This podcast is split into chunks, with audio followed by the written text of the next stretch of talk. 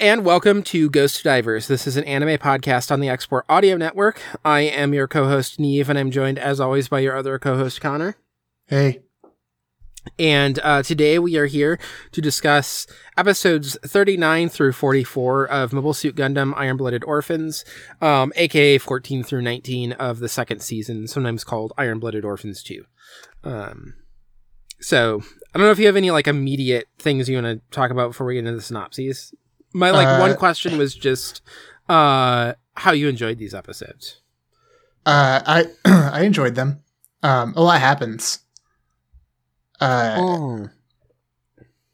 I think it's been it's been interesting to see like some of the um the themes that I thought were happening like very er- when we first started discussing it uh like seeing that the show like sticking with them and continuing to develop them or even like returning to them Yeah, uh and like Uh, insisting on them is is like fun uh yeah.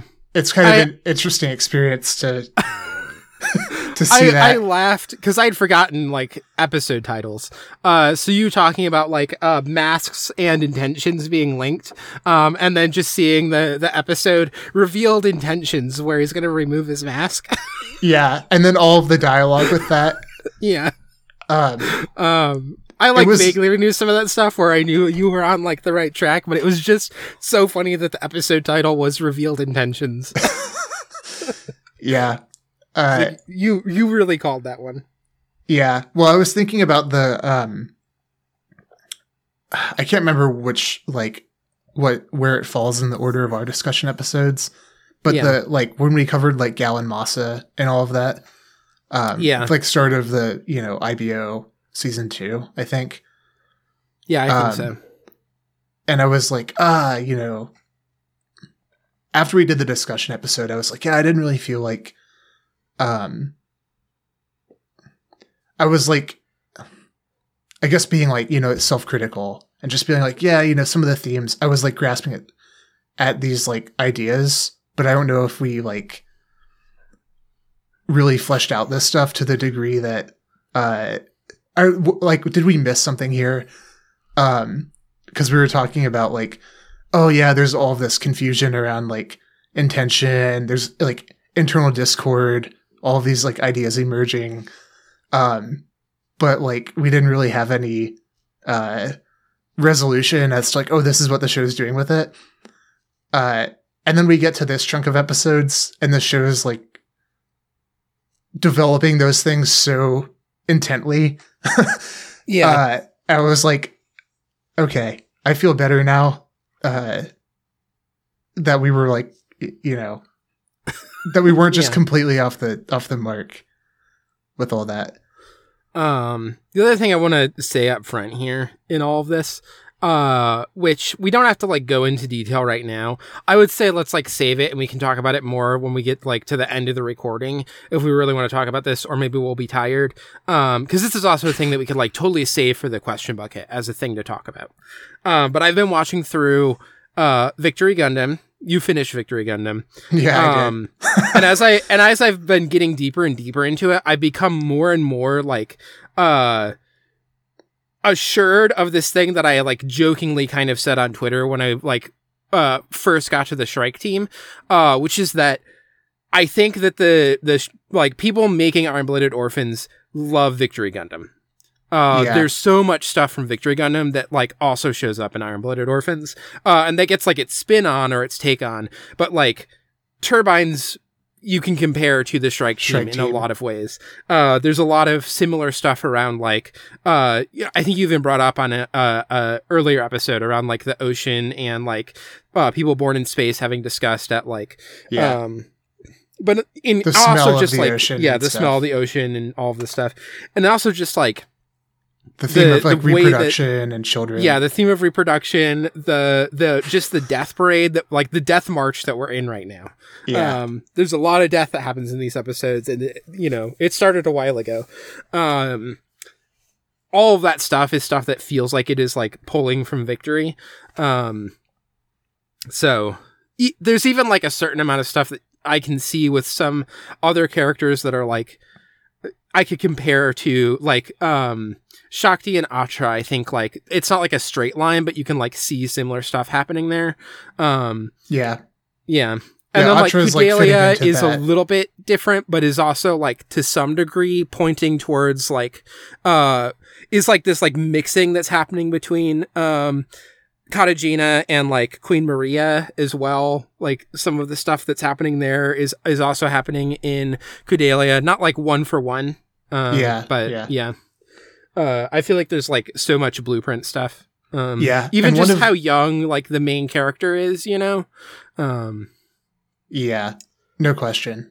Um, I think one of the big ones that I missed was uh, Crank, uh, and uh, it's really frustrating. I can't remember the guy's name, but uh, the guy like early in in Victory Gundam, one of the first like uh, Zanscare pilots that oh yeah, um, that Uso like defeats the guy who kills himself, um, and he's like yeah, like that which is an amazing episode of Victory Gundam. Um, but the guy, like when he realizes that Uso's a child, is just like fate like how the how cruel is it that like fate has made me witness this scenario yeah, and like like dies. Um there's a there's a strong like parallel there with Crank. Um being like you know, encountering the taking on child soldiers and being like um the cruelty of this uh is like too immense. Um, Yeah. and then just doing this like I think it's debatable if Crank's Oh, is actually the, like is there is there another one in Victory, or is it the one where uh Uso first like meets him in space? Uh, and helps him out, and then they meet again, and he's like, "I'm gonna like teach you to defend yourself when there's like the time." Uh, and then fights, but then is like hap like says "good job" when he dies to Uso. No, it's it's the guy who like. It's really gonna bother me that that I Yeah. can't remember his name. Um, but I think he blows himself up with like his grenades. Um, Oh yeah, yeah. You kn- I also don't remember his name, but I, I know specifically.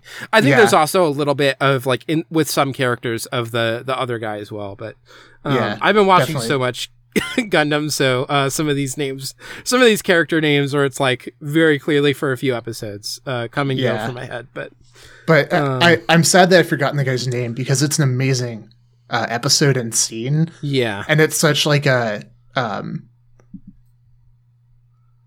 There's like a, a level of emotion in that scene that I think Victory Gundam hits a lot because it's like very intent on diving like driving deep into your heart. Um yeah, like all of this like horrible pain. Uh but the guy just being like uh it's not even that he's just like mad that he's been beaten by a child. It's like the cruelty of fate to like make me witness like this child on the battlefield is like too much to bear.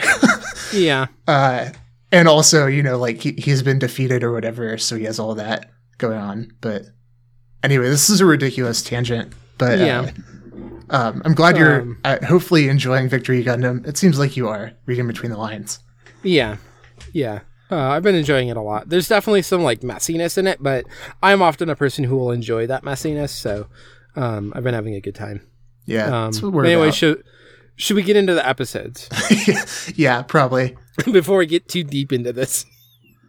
Um, but yeah, if people also want to write in about like uh, Victory Gundam and Iron Bladed Orphans or whatever, uh, one, if you join the the Abnormal Mapping Discord, if you go to abnormalmapping.com, uh, you can find the Discord somewhere on that website. I forget exactly how, but uh, I believe in you. I believe you can do it, dear listener. if you um, need tech or- support just write into the Yeah. Or email. Or you can write to ghostdiverspod at gmail.com. Both of you need tech support or um also if you want to send in comments there and we'll we'll do them on the, qu- the question bucket. Um but uh yeah, let's get into the synopses. Um we're going to do 3 and 3 just for for listeners to know. Um so uh we'll do 3 episodes, talk about them and then the the next 3 episodes.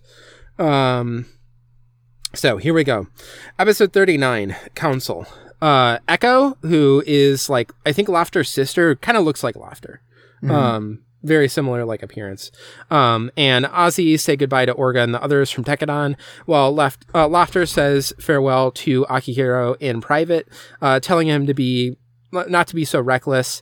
Um, and Akihiro's like kind of yeah, you're you're correct. You're like one of the two people I trust to have my back. The other one is Mika, uh, and so if you're not like watching my back, I do need to be more careful. Um, which is a, a a response that's pointing towards the direction the Tekkadans may be headed in. Uh, hopefully, they will stay in that direction. um, yeah, yeah, we'll see. ominous music in the background. Um, they shake hands in parting. Uh, we also get that moment of him like wiping his hand before the handshake, um, like Mika does with uh, Kudelia. Um, on a Gjallarhorn sh- uh, ship, Kujan speaks with Jasley on the phone about how to get revenge, um, and Jasley suggests that taking the turbines would be an effective way of weakening Tekkadan. Uh, Kujan also begins preparing uh, some sort of forbidden technology without Rustal's approval. We'll learn what this is, but uh, it's currently kind of obscured from us as the viewer.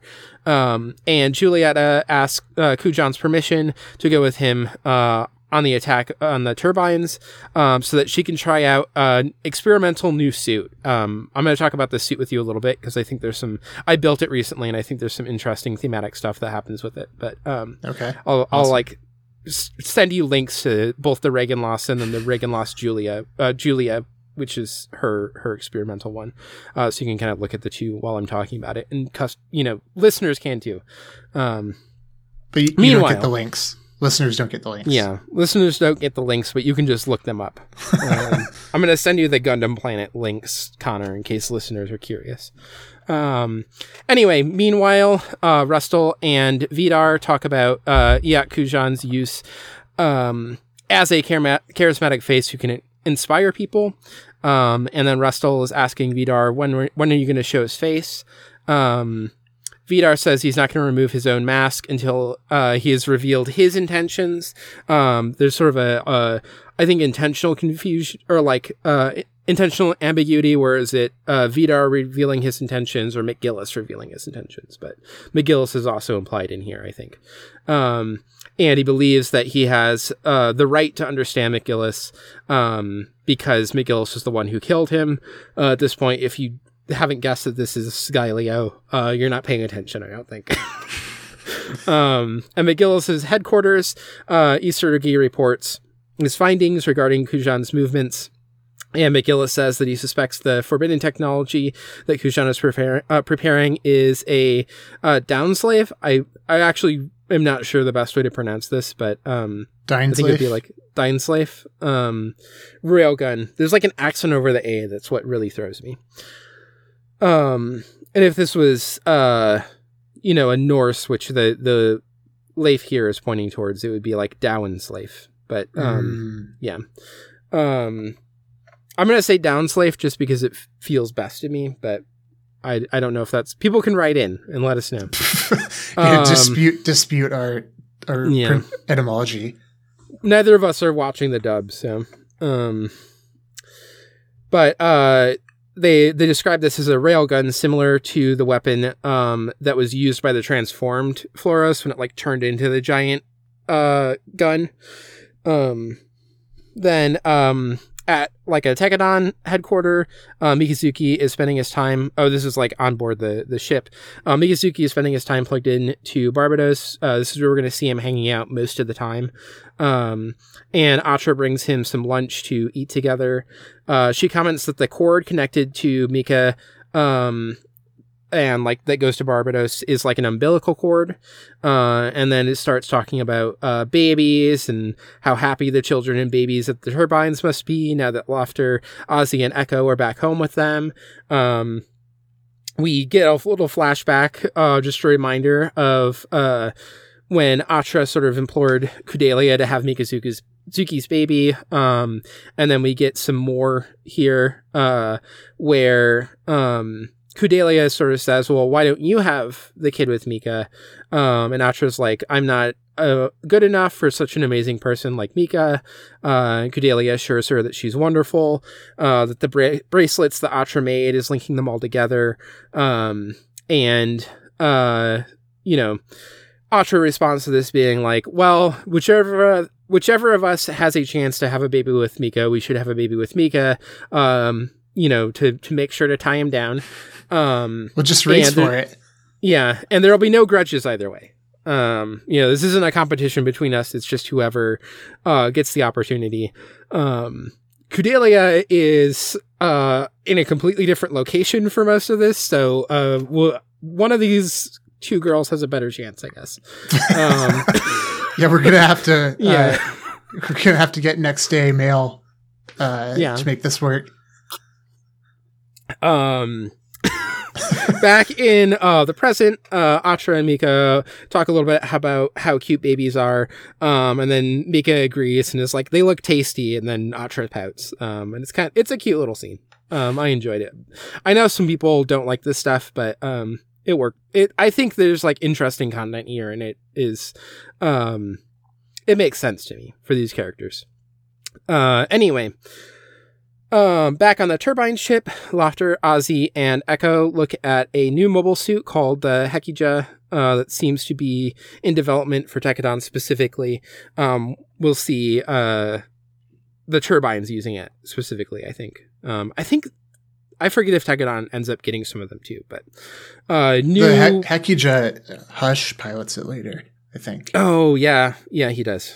Uh, new mobile suit that you can buy. Go go get the Gunpla today. Um, this is our new sponsorship deal. uh, Naze and Amida talk about Lafter's new love, um, and Naze describes most of the turbines as being like his daughters. Um, that he's proud that uh, she, Lafter, found a good man. Um, you know, referring to Akihiro. Um, we also get uh, Naze and Amida reminiscing around when they first met, which unfortunately is a death flag. Somebody should have told them, don't do this, um, especially not after somebody said, let's target the turbines. You're going to be dead now. Uh, Yeah. um, so uh, we learned that Naze hired Amida as a bodyguard and they fell in love. Um, eventually, they began to take on women working dangerous long haul work and, uh, you know, it said making them nominally his wives to save them from exploitative situations. Um, they do still say he does still have sex with many of them, but I, I think this in particular implies that, like, um, they're like a lot of them are probably just his wife to like be on the ship and you know whatever legal protections that provides Yeah. um that he's not like making everybody have sex with him or anything like that um Yeah, but he those who like- want to he's fine with he, Yeah. will have sex with them if they want to have sex yeah. I think he says something to the effect of like, "Well, you know, I'll take what's freely offered," type of thing. Mhm. So to kind of saying, trying to make Yeah. the same statement that that you're that you are. Yeah. Um, and uh, then we learned that they joined Teiwaz uh, in order to help further protect and support his family. Um, and that eventually the turbines grew to be over 50,000 members, which we have not seen all of. So But, he could um, not possibly be having sex yeah. with all of them. he really right? could not possibly have having sex with all 50,000 members of the turbines. um, Naze reflects that the turbines were able to come so far because they taught him what family means, uh, and also reflects on how he feel uh, views Tekkadan as sort of a younger version of his own family. Um, no surprise to us. We've been reading what the show's doing, uh, and that he hopes that uh, they won't let go of their family too easily. Um, just then, sirens blare. Uh, again, somebody should have told them, "Do not reminisce about your past like this; you will die." Yeah, don't don't talk Um, conclusively about your lives like this. yeah. Um, Um, kind of so, makes you uh, uh, kind of hastens the conclusion of your life. Yeah. Uh, so at Teiwaz's office, uh, McMurdo is meeting with Mika when he learns of the Gjallarhorn raid of the turbine ships, uh, and talk about how they allegedly uncovered a forbidden, uh, downslave, uh, weapon that was being prepared. Again, allegedly for Tekkadan. Um, on a call with Orga, McGillis suspects that this discovered downslave is, is Flauros. Uh, we will learn that this is like a full setup. They've like brought some on the ship, um, Gjallarhorn has, and then said that the turbines had it. But um, at this point, there's still confusion over like, is this actually a setup? Um, Orga calls Naze, who is now on the run, um, and Naze says, "Don't come to help. Um, you know, you just be running into Gjallarhorn's trap. They are, you know, trying to to get me, and they also like are attacking me to get you. Um, Naze reminds Orga that he is not Orga's family, uh, even though he calls him uh, Big Bro all the time or whatever, um, and that Orga needs to protect Te- Tekkadan, his real family, and continue uh, continue to pursue their goals so they can, you know, be king of Mars and rest easy. Um, and that's where we end off. uh, that takes us to episode 40, which is titled Lit by a Blazing Sun. Uh, we start out, uh, we see Mika and Hush meeting with McMurdo, uh, and McMurdo telling them that he can't intervene to help the turbines. Uh, after Mika and Hush leave, we see McMurdo on the phone with Naze, uh, who requests to return his sakazuki cup to uh, Bear- to McMurdo, uh, thereby resol- dissolving the relation between turbines and Teiwaz. Um, Naze also explains his plan to disband turbines uh, and makes a final request of McMurdo to take care of the women and turbines afterwards. Uh, after all this uh, goes down, because they'll no longer have a, a home. Mhm. Uh, and uh, McMurdo says he will.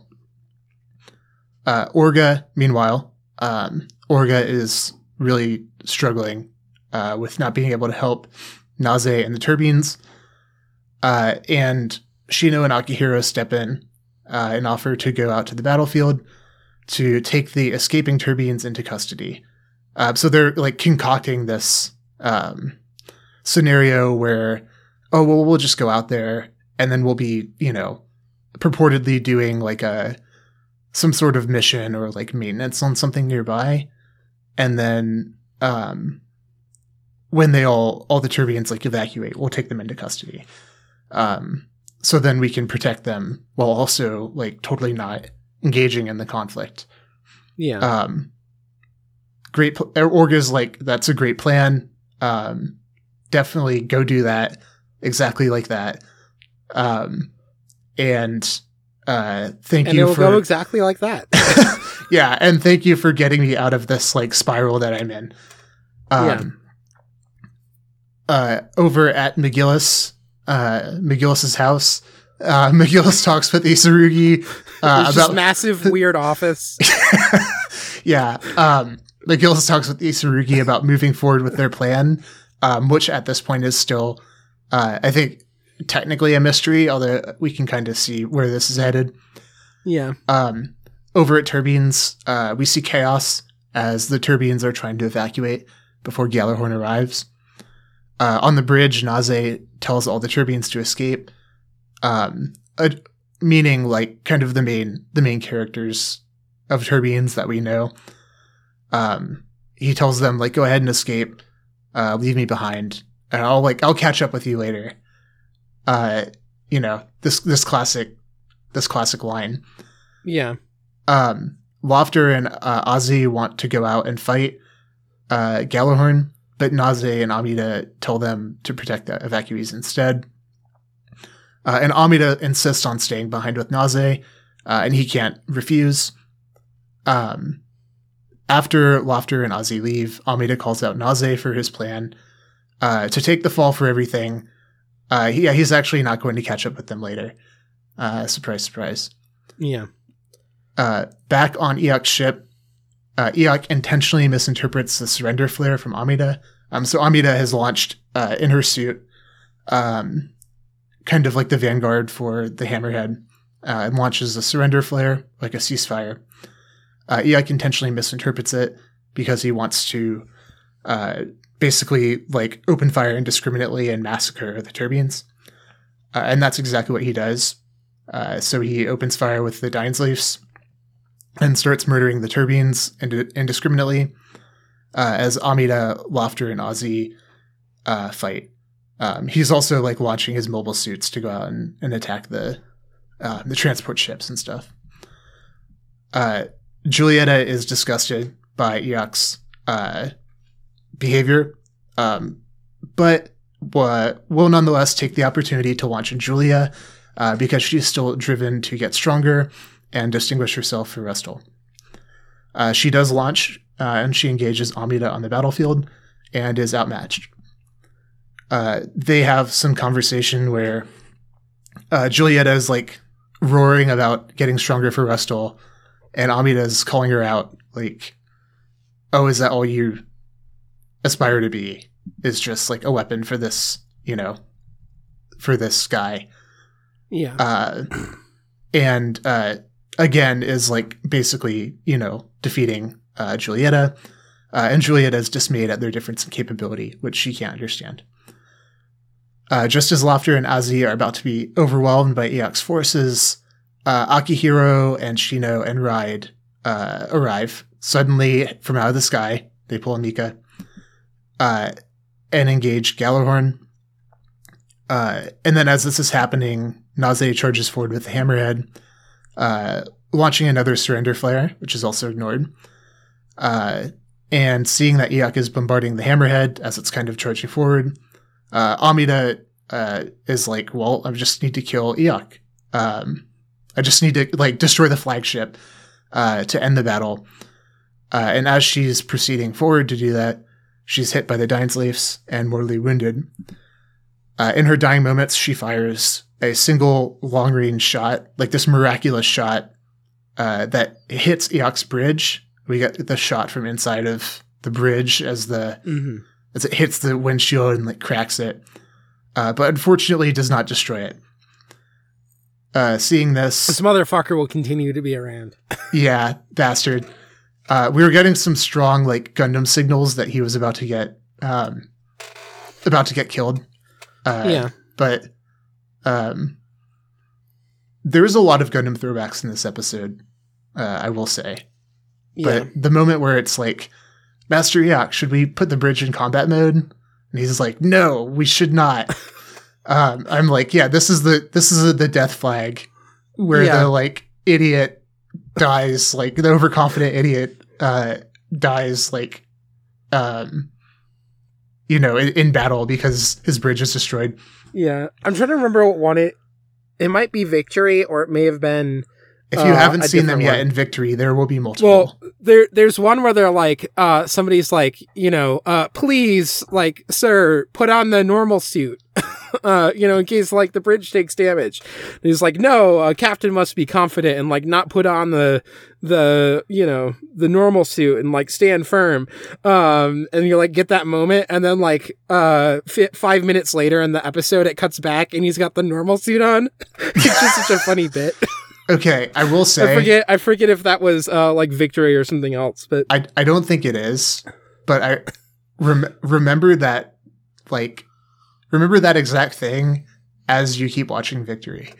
yeah, Uh, I feel like it because- is uh victory because victory has had a lot about like uh put on their normal suit to the to the commander of the ship.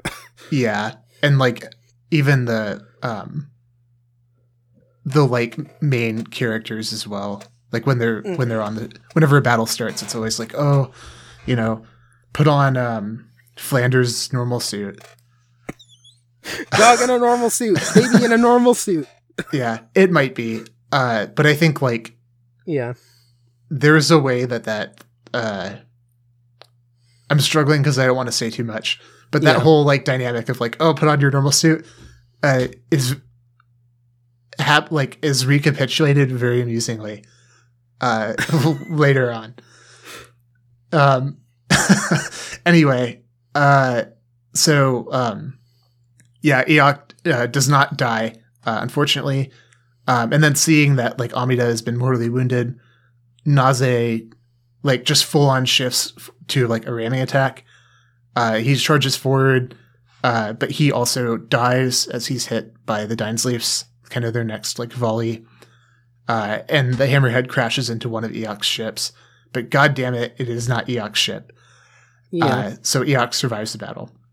It like kind of like skims, I think, the side of Iok's ship, and then it like veers off and like Into totally another. smashes into another one. Yeah, Yeah. Okay. That yeah, that's the correct synopsis. yeah, Um, and uh, the episode ends as we see um, everyone's reactions uh, to finding out about Naze and Amida's deaths. Um, and then the final of the these three episodes, um, episode forty one, "Natural for a Human." Uh, so Tekkadan and McMurdo prepare for the funeral for Naze and Amida. Uh, Jasley is there objecting to McMurdo, being like, uh, he returned his, you know, uh, Sakazuki cup. He's not like a part of us. He's a, a wanted criminal. Uh, we shouldn't be holding a funeral. Uh, McMurdo says, I can still like mourn my friend in my own home. I can do a, a funeral for my friend, even if it's not like a part of the family. Um, and that's why it's a small event. Um, and also, uh, he finds the events surrounding Naze's death suspicious. Uh, you know, very wink, wink, nudge, nudge. I'm looking at you, Jasley, as I say this very meaningfully. Yeah. Um, back with his own lackeys, Jasley suggests maybe it's time for McMurdo to retire. Um, you know, maybe there's some way we could we could help encourage him to retire. yeah, maybe maybe Yeah. things aren't going to work out with McMurdo after all. Yeah, but you know he's getting old. Um, I'm I'm sure uh, if he doesn't have a successor lined up, I could find a good one. well, Yeah. what about me? Uh, yeah.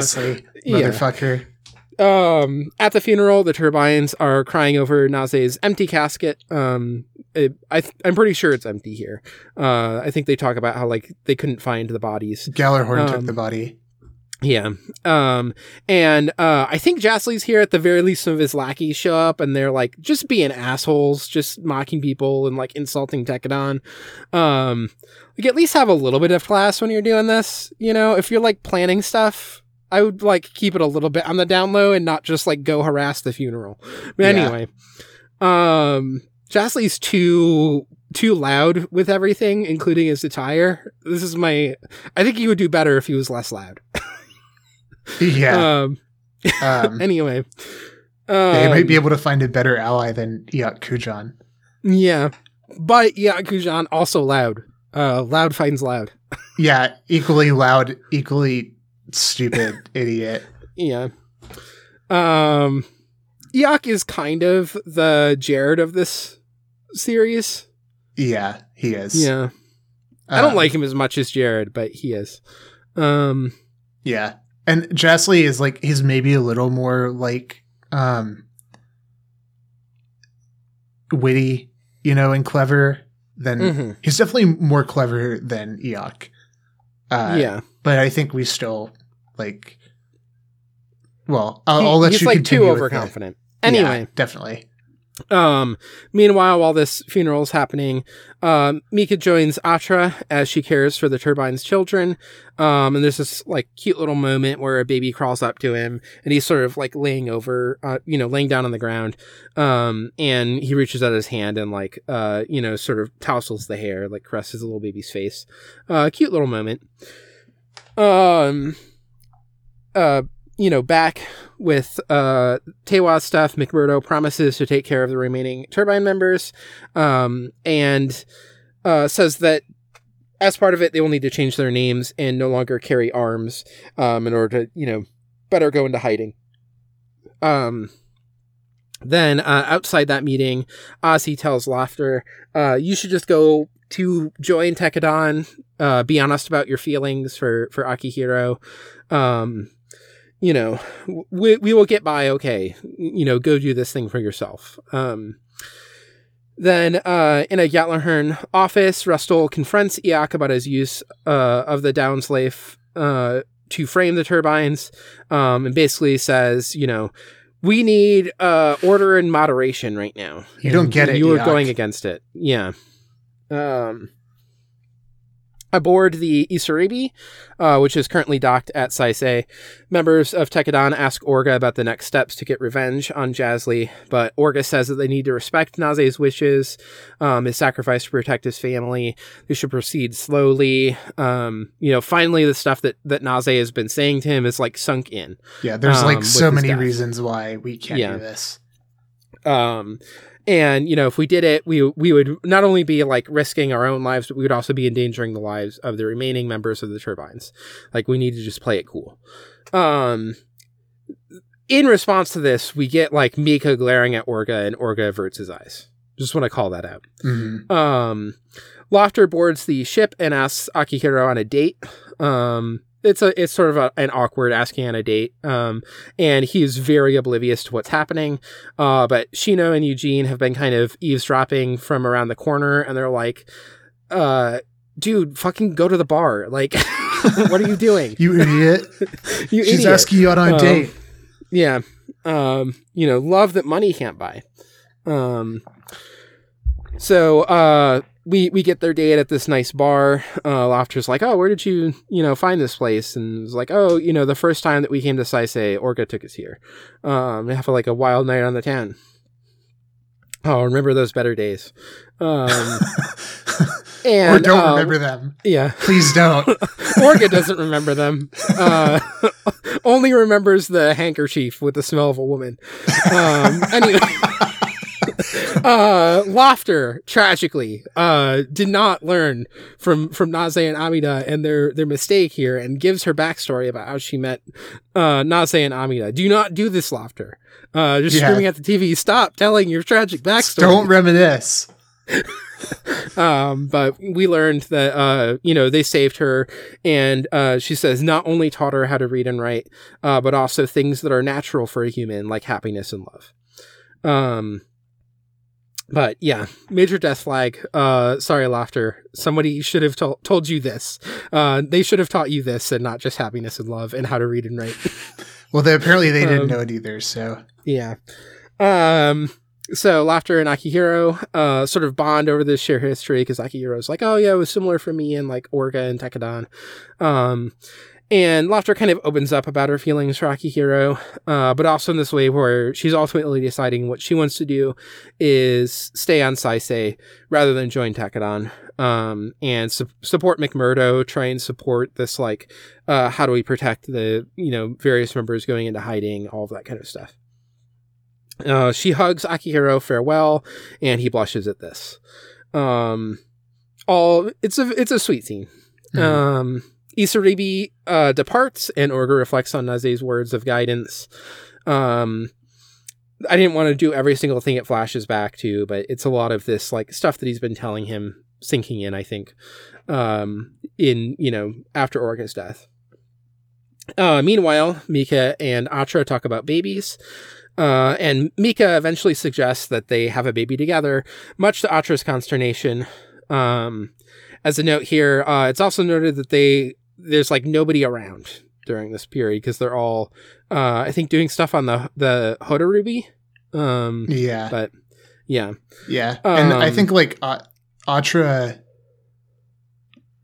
like Mika is very just like matter of fact, like casual about it. Like, oh yeah, Yeah. let's just have a baby, and like even though that's what Atra wants, she's like kind of like shocked and uh dismayed by the uh just like how carelessly he's like like she's getting this from him but in, it's like delivered in this like totally careless way Um, Yeah. so that's kind of a, an interesting scene Yeah.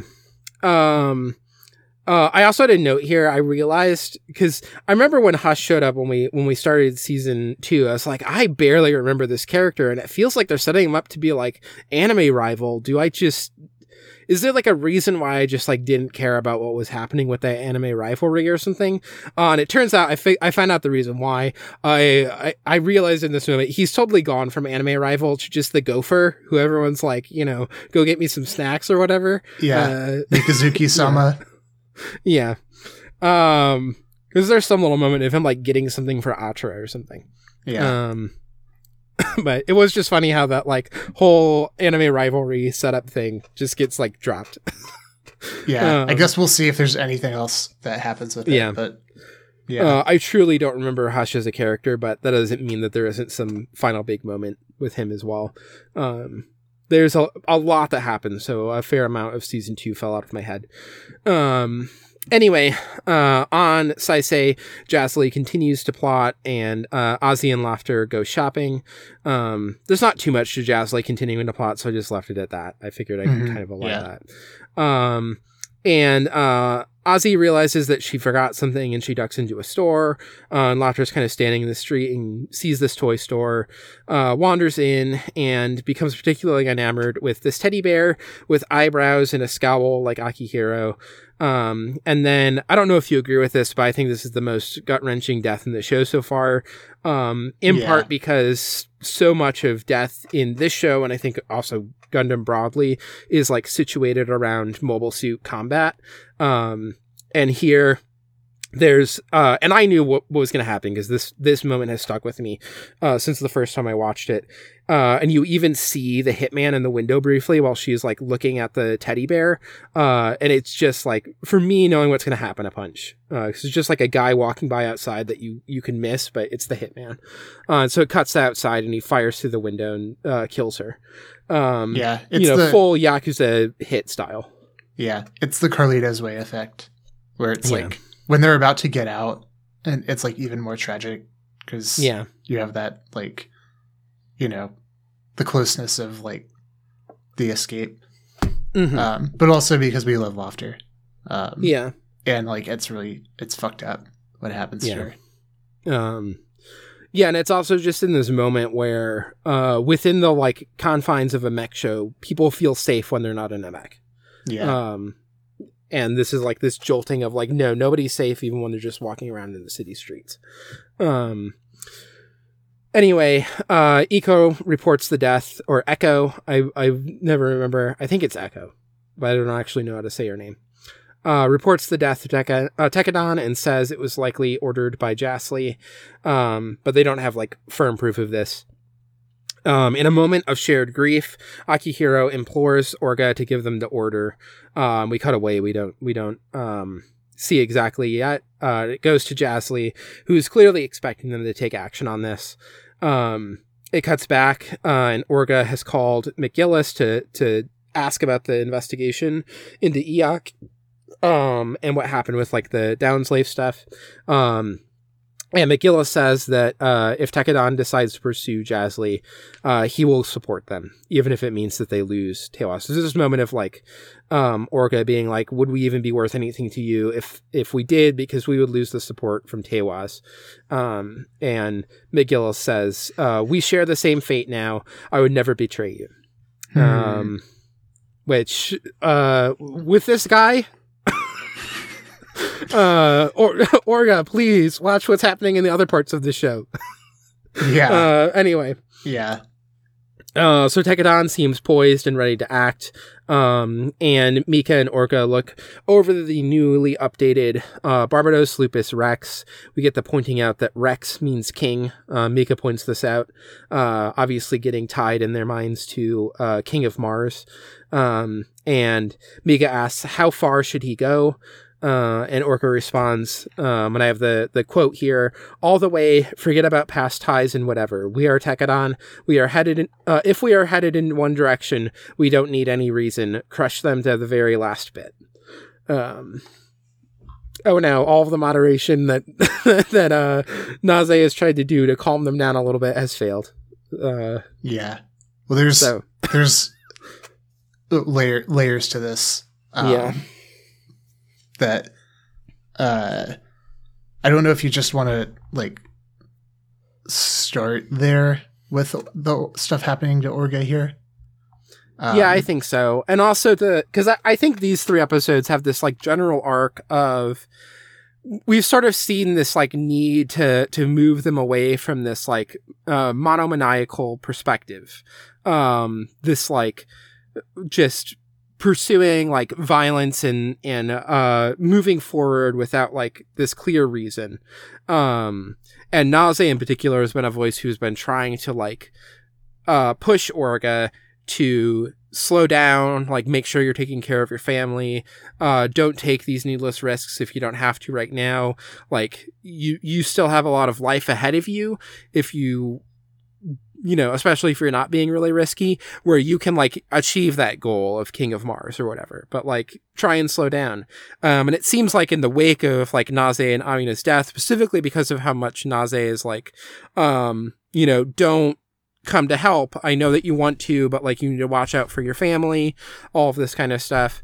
Um, you do get Orga being like, you know, if we act now, it will just hurt the turbines, stuff like that. There's a little bit of like, you know, he lets Akihiro and, um, is it Shino? I'm already Yeah. forgetting.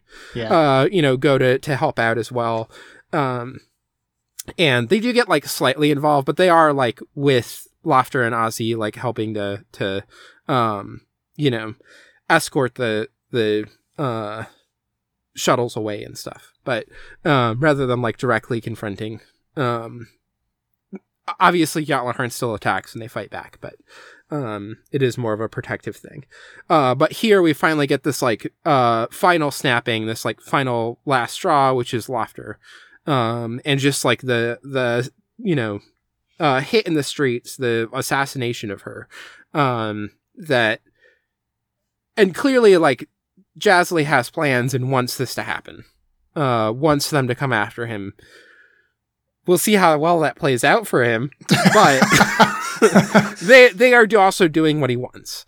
Yeah. Um, you know, this is like an irrational and just like they want to get revenge, and they know like, that it's what like Jasley's Yes. planning, or they Yeah. don't know exactly what it is, but they know that he like is like leading them into a trap. Yeah. Um, but here they just commit and they're just like, you know, we're we're just gonna do what we do as Tekkadan and we're just gonna smash everything in our way and and we'll win because that's how we've gotten where we are so far. Um, you know, some of this makes sense.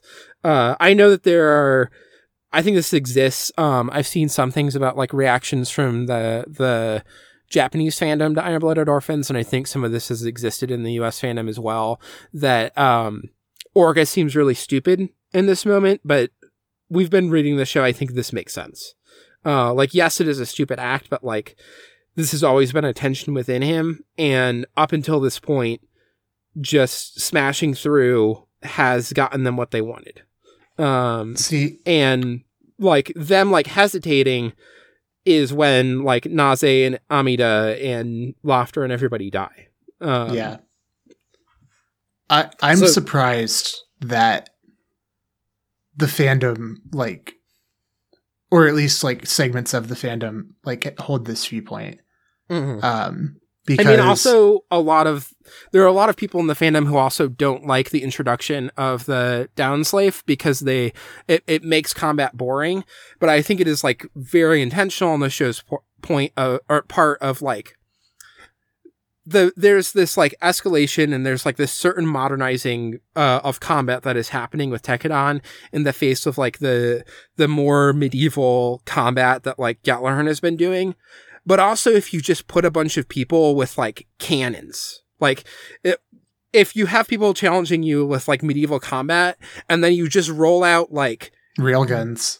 railgun like you you know it's like the equivalent though of like you just have mortars now and you just launch mortars into your enemies you're gonna kill a lot of people Yeah, um like there's they have finally opened up a certain banned technology and it just allows them to like uh, mass slaughter people um in a way that they were like previously able to do but now that like uh Tekkadan's trying to like push the modernization in some ways you know with the the mobile suit combat stuff uh that we've talked about like how is Tekkadan a little bit of a modernizing force to this like medieval thing they pull out this like advanced technology that exists within the the logic of the show and like a uh ancient thing. And they use it in like a very medieval way which is that you just like line up archers and fire in.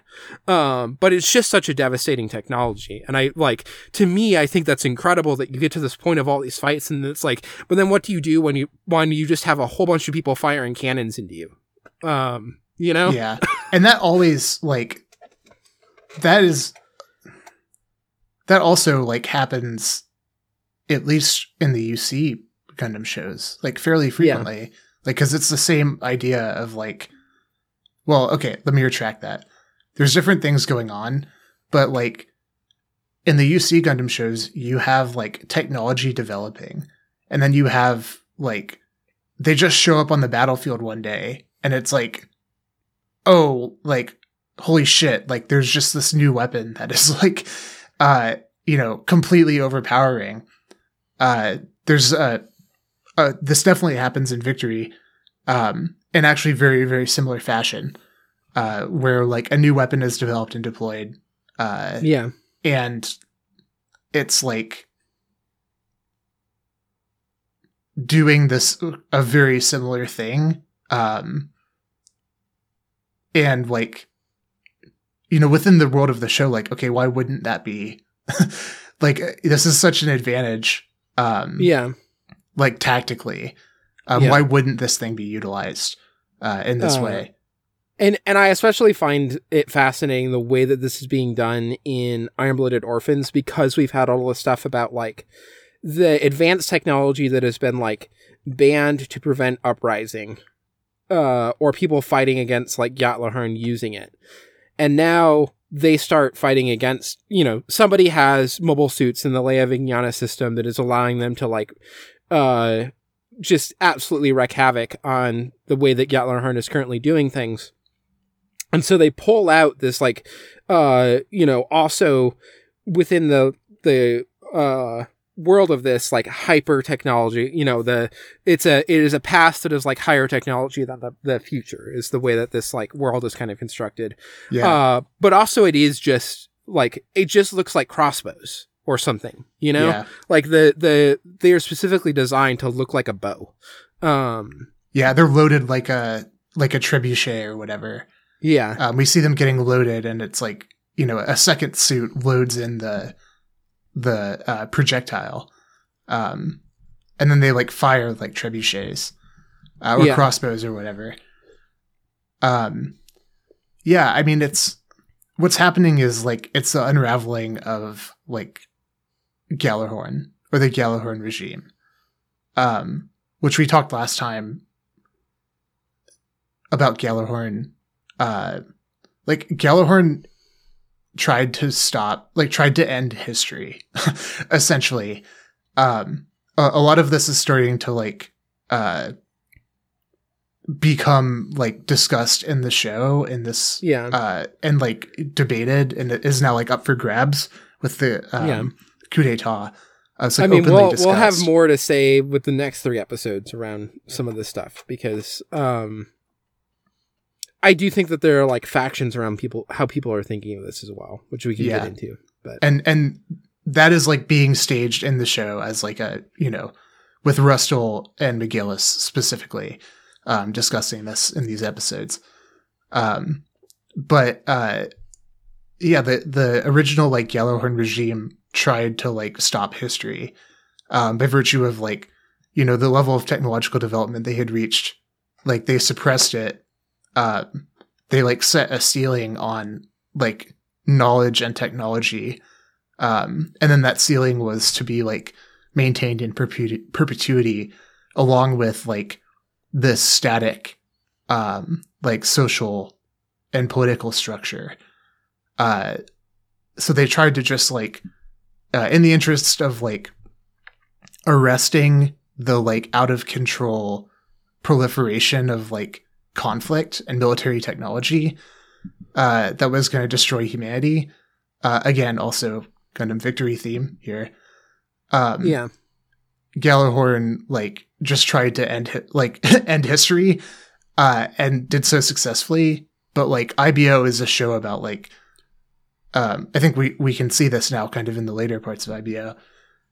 Is IBO is a show about the disintegration of that regime and like the return of these forces that Gjallarhorn tried to like, you know, artificially suppress. Um, and then the way that like Gjallarhorn the fundamental contradiction um, or artifice of like a regime doing this. Um, like all of the references to Gjallarhorn as like stagnant and decayed, um, being like a consequence that is unavoidable um, because of this like artificial, um, you know, nature, constructed nature of, of this regime. yeah, Um, and so now it's just like, uh, it's enacting the like return of like, oh, okay, yeah, this is like this type of conflict, um, this like all out war, uh, this deployment of these like, uh, exceedingly like extremely destructive weapons that were suppressed. Um, once you start like reintroducing, uh, reintroducing them, like the Gjallarhorn regime is like unraveling. So it's like, okay, first it's the Gundams, then it's the mobile armor. And now we have like the Dainsleifs. Um, yeah. and I, I think that's just, um, it's like a continuous trajectory of, uh, of something that's happening. Um, Yeah. so yeah. I mean, I think it makes sense within the show, and then also like, uh, it's not the first time that a weapon like this has been seen in Gundam. Um, so Yeah. yeah, Also, do you want to know a little bit about the the Norse weapon, the Dainsleif? yes, Uh, absolutely. the from from you know, uh, this would be more from legend, I think. Um, so uh, it was a sword. Um, it means Dowan's heirloom. Um, the name down here being uh, sort of. It, I think it like is a, a word that would point towards dad, but it's um the name of a dwarf, I believe. Um, and uh, there's this like famous moment with the drawing of the sword, uh, where this man uh, Hathan has abducted Hogni's daughter. Um, and when Hogni goes to confront him, Hathan offer- offers compensation for it. Um, and Hogni replies, uh, Thou hast made this offer over late, if thou wouldst make peace. For now I have drawn Dainsleif, which the dwarves made, and which must cause a man's death every time it is bared, nor ever fails in its stroke. Moreover, the wound heals not if one be scratched by it. Um, so specifically this like uh ancient weapon that he has made by dwarves um that anytime that you pull it out you have to kill somebody and it Um, causes and it- wounds that won't heal. yeah um and that it never fails to to hit somebody uh when you swing it um so yeah, very on Uh, point here. yeah. Um, so to get back to the the thing about Orga though, um, in this arc of episodes, uh, I think there's like uh, to me there's a lot going on with Orga, um, and I mean that like the degree to which he's struggling uh, is very noticeable. Um, like I think more than uh, at any point in the show, except for like the stuff around Biscuit. Um, Orga is like really struggling. Um, yeah with internal conflict uh in like many instances. Uh but um so we have the first one. I think you framed you, you called them both out. So you have the first one which is like intervening in Iok's attack on the turbines. Um yeah. where he's like you know not wanting to because naze has like you know forced him to promise that he's not going to um and then there's all these other like severe consequences uh involved with it and he's like uh almost like frozen in this conflict and then Yeah. akihiro and shino like arrive with their like their scheme um it's their like loophole that um allows him to get out of it. And then he's like bows in gratitude because he's so relieved that he's like been freed from like having to make this choice that he can't make. And then when Lafter dies, um we have this scene, which was one of my favorite scenes in these uh set the set of episodes, where literally like everyone is just yelling at Orga as he's Yeah. like sitting there trembling. Um, and the emotion of the like layers of emotion in the scene because you have Mika in there as well. Um, and it's the camera's like often going to him. Um, but the layers of emotion in the scene are like, um, are there there are multiple. um, yeah and it's a moment where like Orga really does not want to do this. Um but he is grappling with like his own rage. Um obviously like everyone's enraged uh, about Lafter being killed. Um and I think Orga is enraged like you know Naze, Amida and Lafter have died and he wants to do something. Um but he's like, you know, there's even more severe consequences now. Uh, and also, like, he has to honor like Naze's memory. He's he's um, thinking about all the stuff that Naze has like tried to tell him, uh, and it seems like he. I, I think you pointed out rightly that like all of this stuff with Naze has sunk in. Uh, and I think that Orga in this moment is like in that headspace. Uh, but in this scene where everyone is like demanding that he does something, he actually cannot say no. Uh, Yeah. Because like, it's not just Mika anymore who is like looking to him to like continue this uh to take this violent action. It's everyone in Tekkadan um who's like uh pressuring him and and like demanding that he do something. Um and it's a, a moment where like i think we see that Tekkadan has this violence uh in it um that orga can't contain. And so like it orga is not like truly in control um or there's like a um there's a paradoxical element um to orga's leadership that we talked about before. Um Yeah.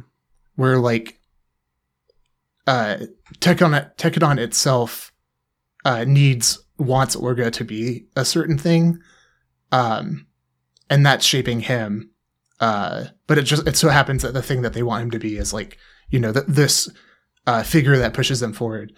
Um and he really can't get out of this role uh at this point even though he like you know he, he doesn't want to take this revenge. Everyone else does. Um and so he's almost forced to to do it.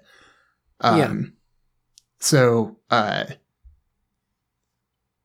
yeah i just this is one of my favorite scenes in these episodes. Um and i can see how someone would be like uh that's orga being dumb um but i think there's so much more depth to to, to this moment than that um, Yeah. that's also really like it's telling for the the state that Tekkadan is in as well Yeah. Um. The other, uh, I don't know if you want to move to a slightly different thing. yeah Um, I mean, one, I will say as the like closing, this w- this would be a great throw to us doing the next three movie uh, episodes. yeah I'm not going to do that yet. we jumped but, to like um, the end of our notes for this one but yeah. yeah Um, but because this also is sort of this turning point where uh, the next three three episodes is like a a return of the you know monomaniacal uh Tekkadan. Um, but uh, I'm gonna send you the the two links here to the um the uh two versions of the Reginlaze. Um, so both of these are uh the ones piloted by Julieta. So the first one, um, the uh, Reginlaze Julieta Custom, is sort of the standard one that everybody has. I think there's like a few differences. Um, I think most of them are around like the armaments. Um, and then the new experimental suit is the Reginlaze Julia. Um, is the name of it.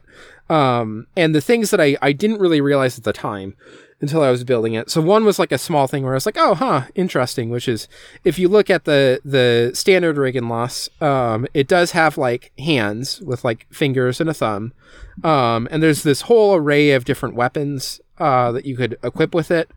Um, if you look at the Reginlaze Julia, it just has these like uh very simple like you know sort of wrench hands almost.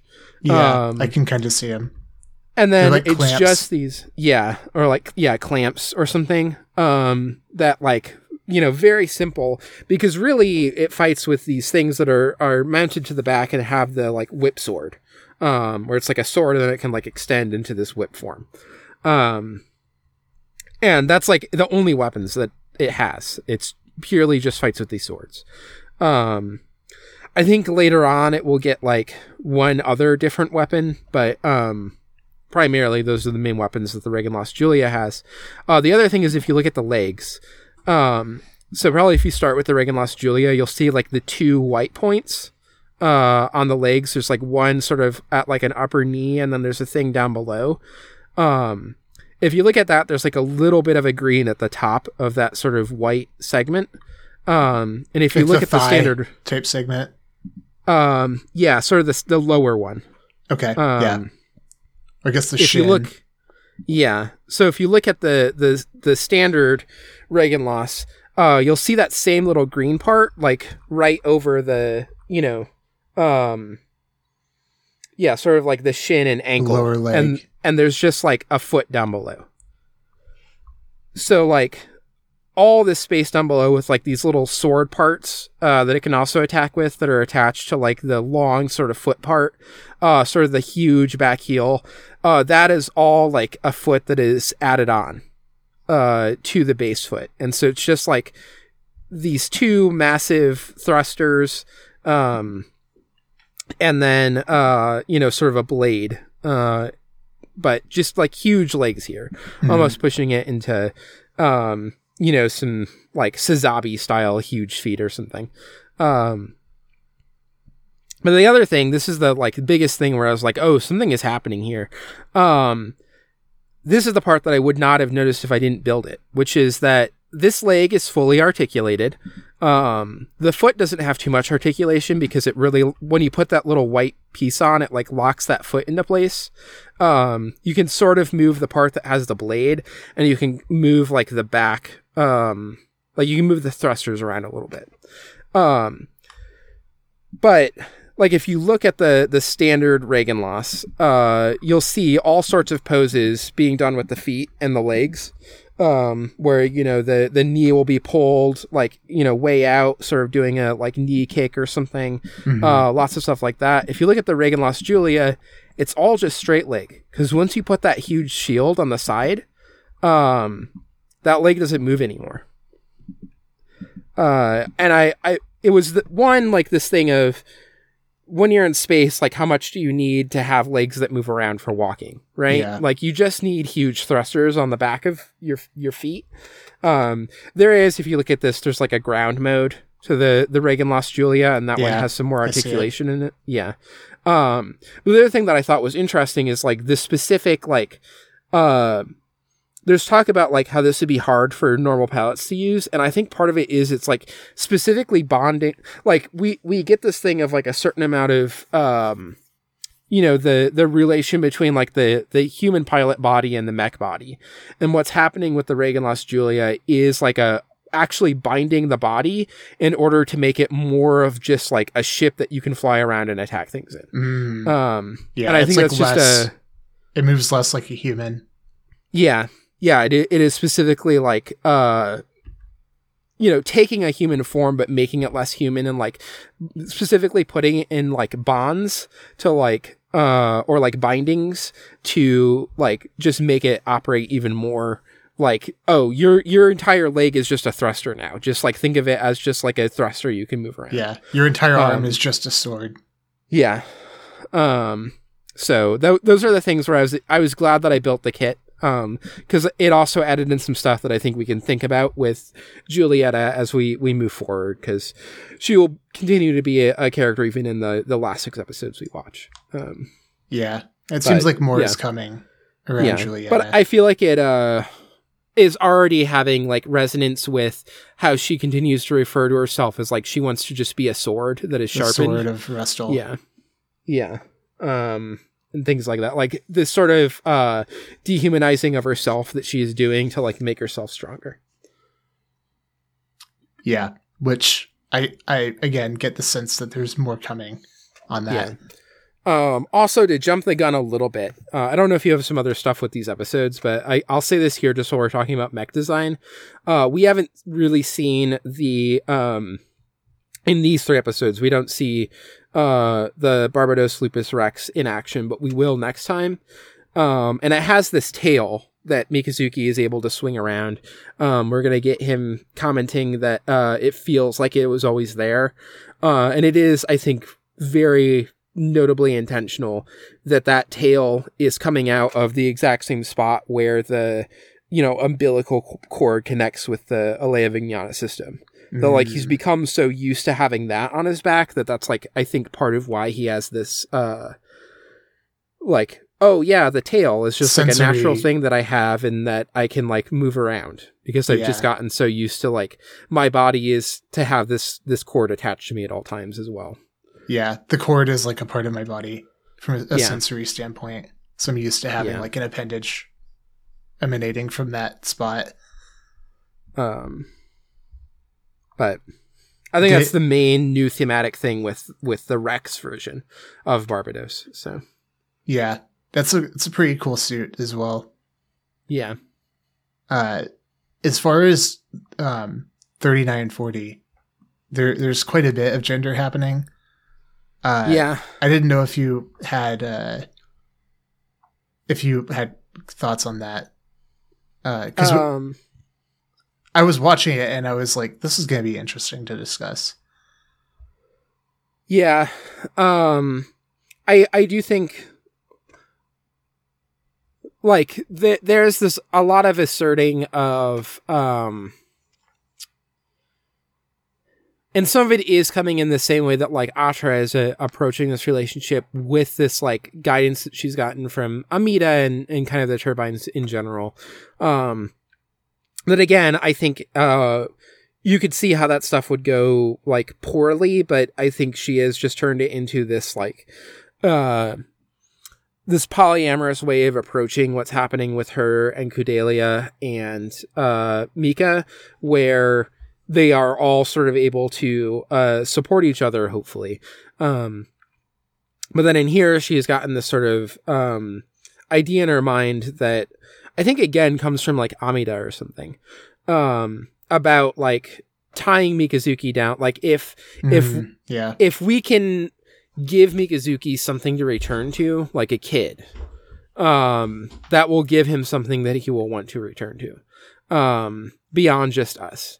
Uh, and so I think there's a lot of her like anxieties around losing Mikazuki that are that are uh, wrapped up in this, um, which I think is also different than you know we we've talked about like uh childhood uh, or um child rearing and like having kids. Uh, i think like you know we did the the kino's journey. We talked a little bit about how that gets like wrapped into the the you know military side of things. Um with the the one uh the place where they had like figured out the the way to have peace between the two nations which is just that they'd make a sport of attacking proxy another nation wars. yeah. Um but I think there's a certain amount here of like um you know, Atra trying to like further strengthen this like family and family is like something that is distinct from the like Tekkadan family. We like fight and we go out and we you know, we do this stuff. Like Atra wants to like specifically uh more intensely I think assert a, a family that is like uh her, Mika, and Kudelia. Um, and so that is part of the like the tension that's happening here. Um, but it is also getting further complicated with like the umbilical cord for the Gundam. Also, then having like Mika as baby to the Gundam. Yeah. Um, and that the the Gundam cockpit as like a womb in that sense. Um, and this like need for him to move beyond that stage hopefully um in order to like you know move out of like this way of being and and hopefully have uh some sort of um like Life that's other not yeah other healthy a weapon of like war. life and relationship yeah um so yeah. uh, but yeah, it, it, I think it's also. This is another thing that I think some people can, uh, that people will, will object to. Um, I think some of it is sometimes on the grounds of like, oh, they're like young characters having babies. Why is this happening in the show? Um, I think it might be implied that like something happens already. If I, I I'm fairly positive. I could be wrong, but I don't think in the next six episodes, like the final six episodes, we are going to get a sex scene between them um it has either already happened and was elided or like might happen later and is elided uh but i don't think it's like i don't think it's doing it in that like sexualizing atra way uh i think it is more specifically talking about like one that like um this is a, a concern that i mean i i grew up in rural michigan. There were lots of people in high school who were starting to have kids and that's not like necessarily ideal in our society but um Something that once happens. yeah it's a thing that happens uh and I, and I don't want to like ascribe we have to be like morally correct like characters have to be morally correct in how they approach sex constantly in media.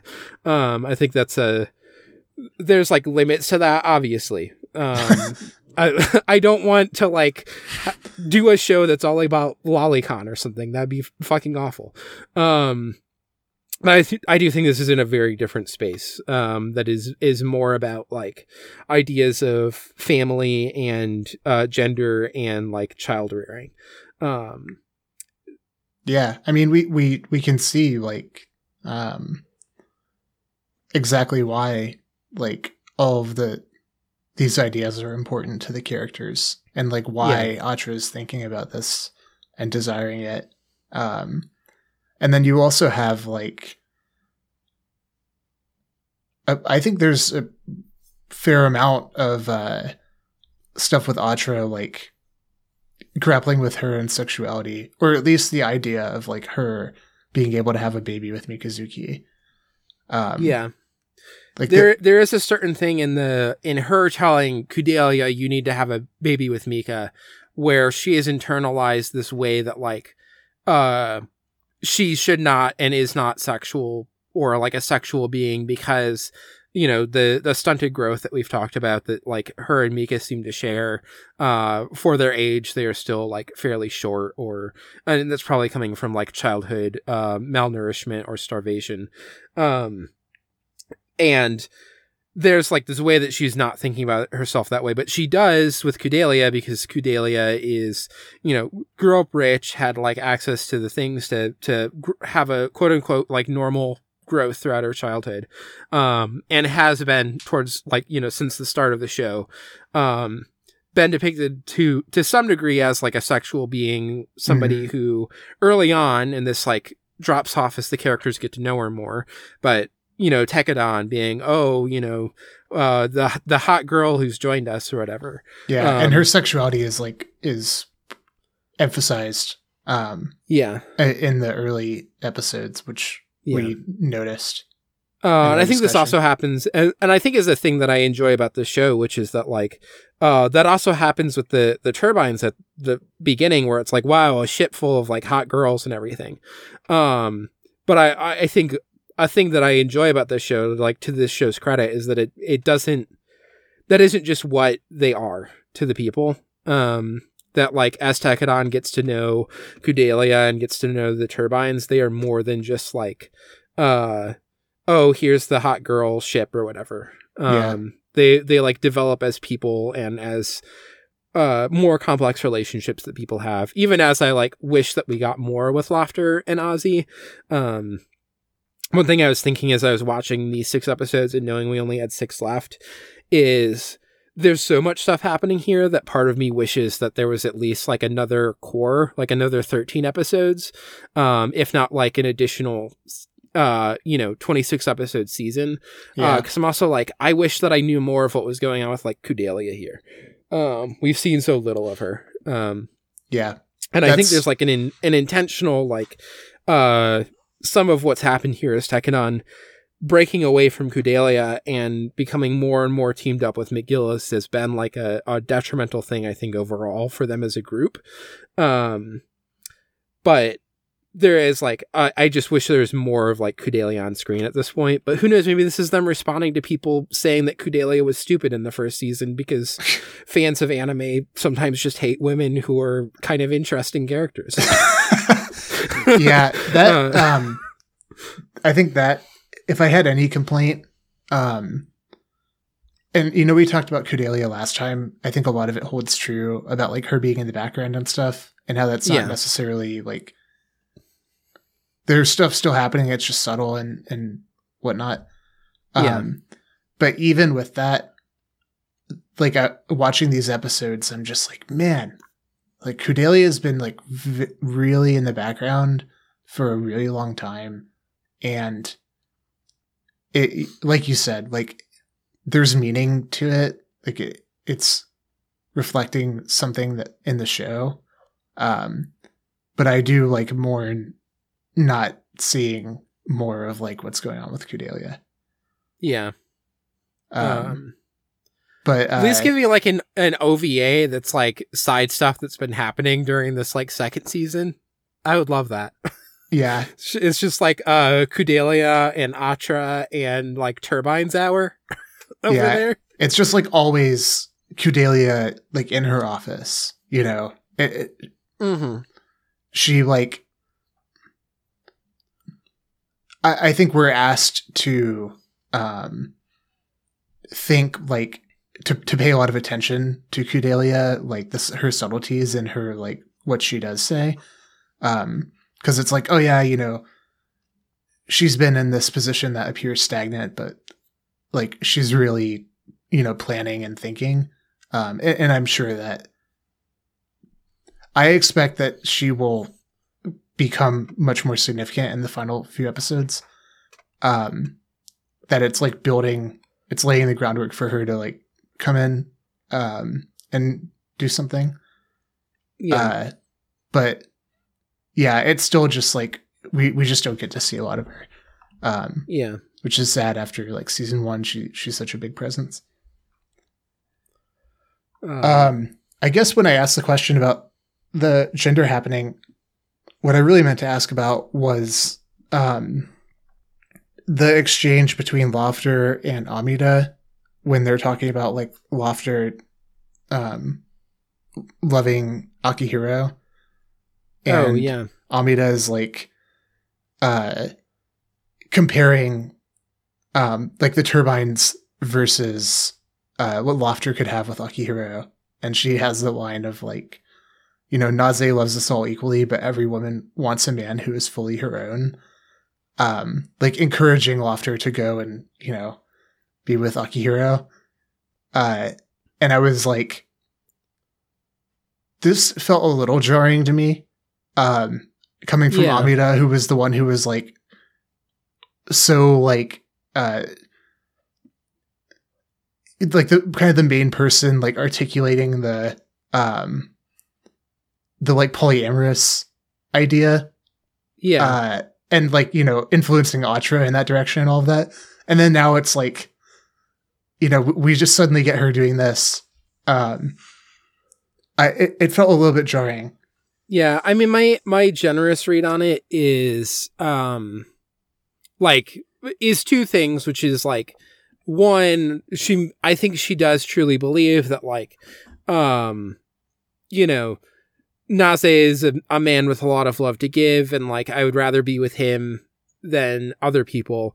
I think there's a little bit of a revealing that like uh at the very least you know even in like polyamorous relationships there can still be like jealousy or or desire for you know oh have it just be me right now or something um and so i think there's a little bit of that and also i think there's some like uh her telling people what they need to hear um to encourage Lafter to go do yeah. this thing that she should do to want like to encourage like Atra like you know uh, on that end somewhat accidentally but I think with like a little bit of intention of like hey if you care about Mikazuki don't like give up on that as something that you you want or that uh you're going to pursue just because uh like Kudelia is there as well.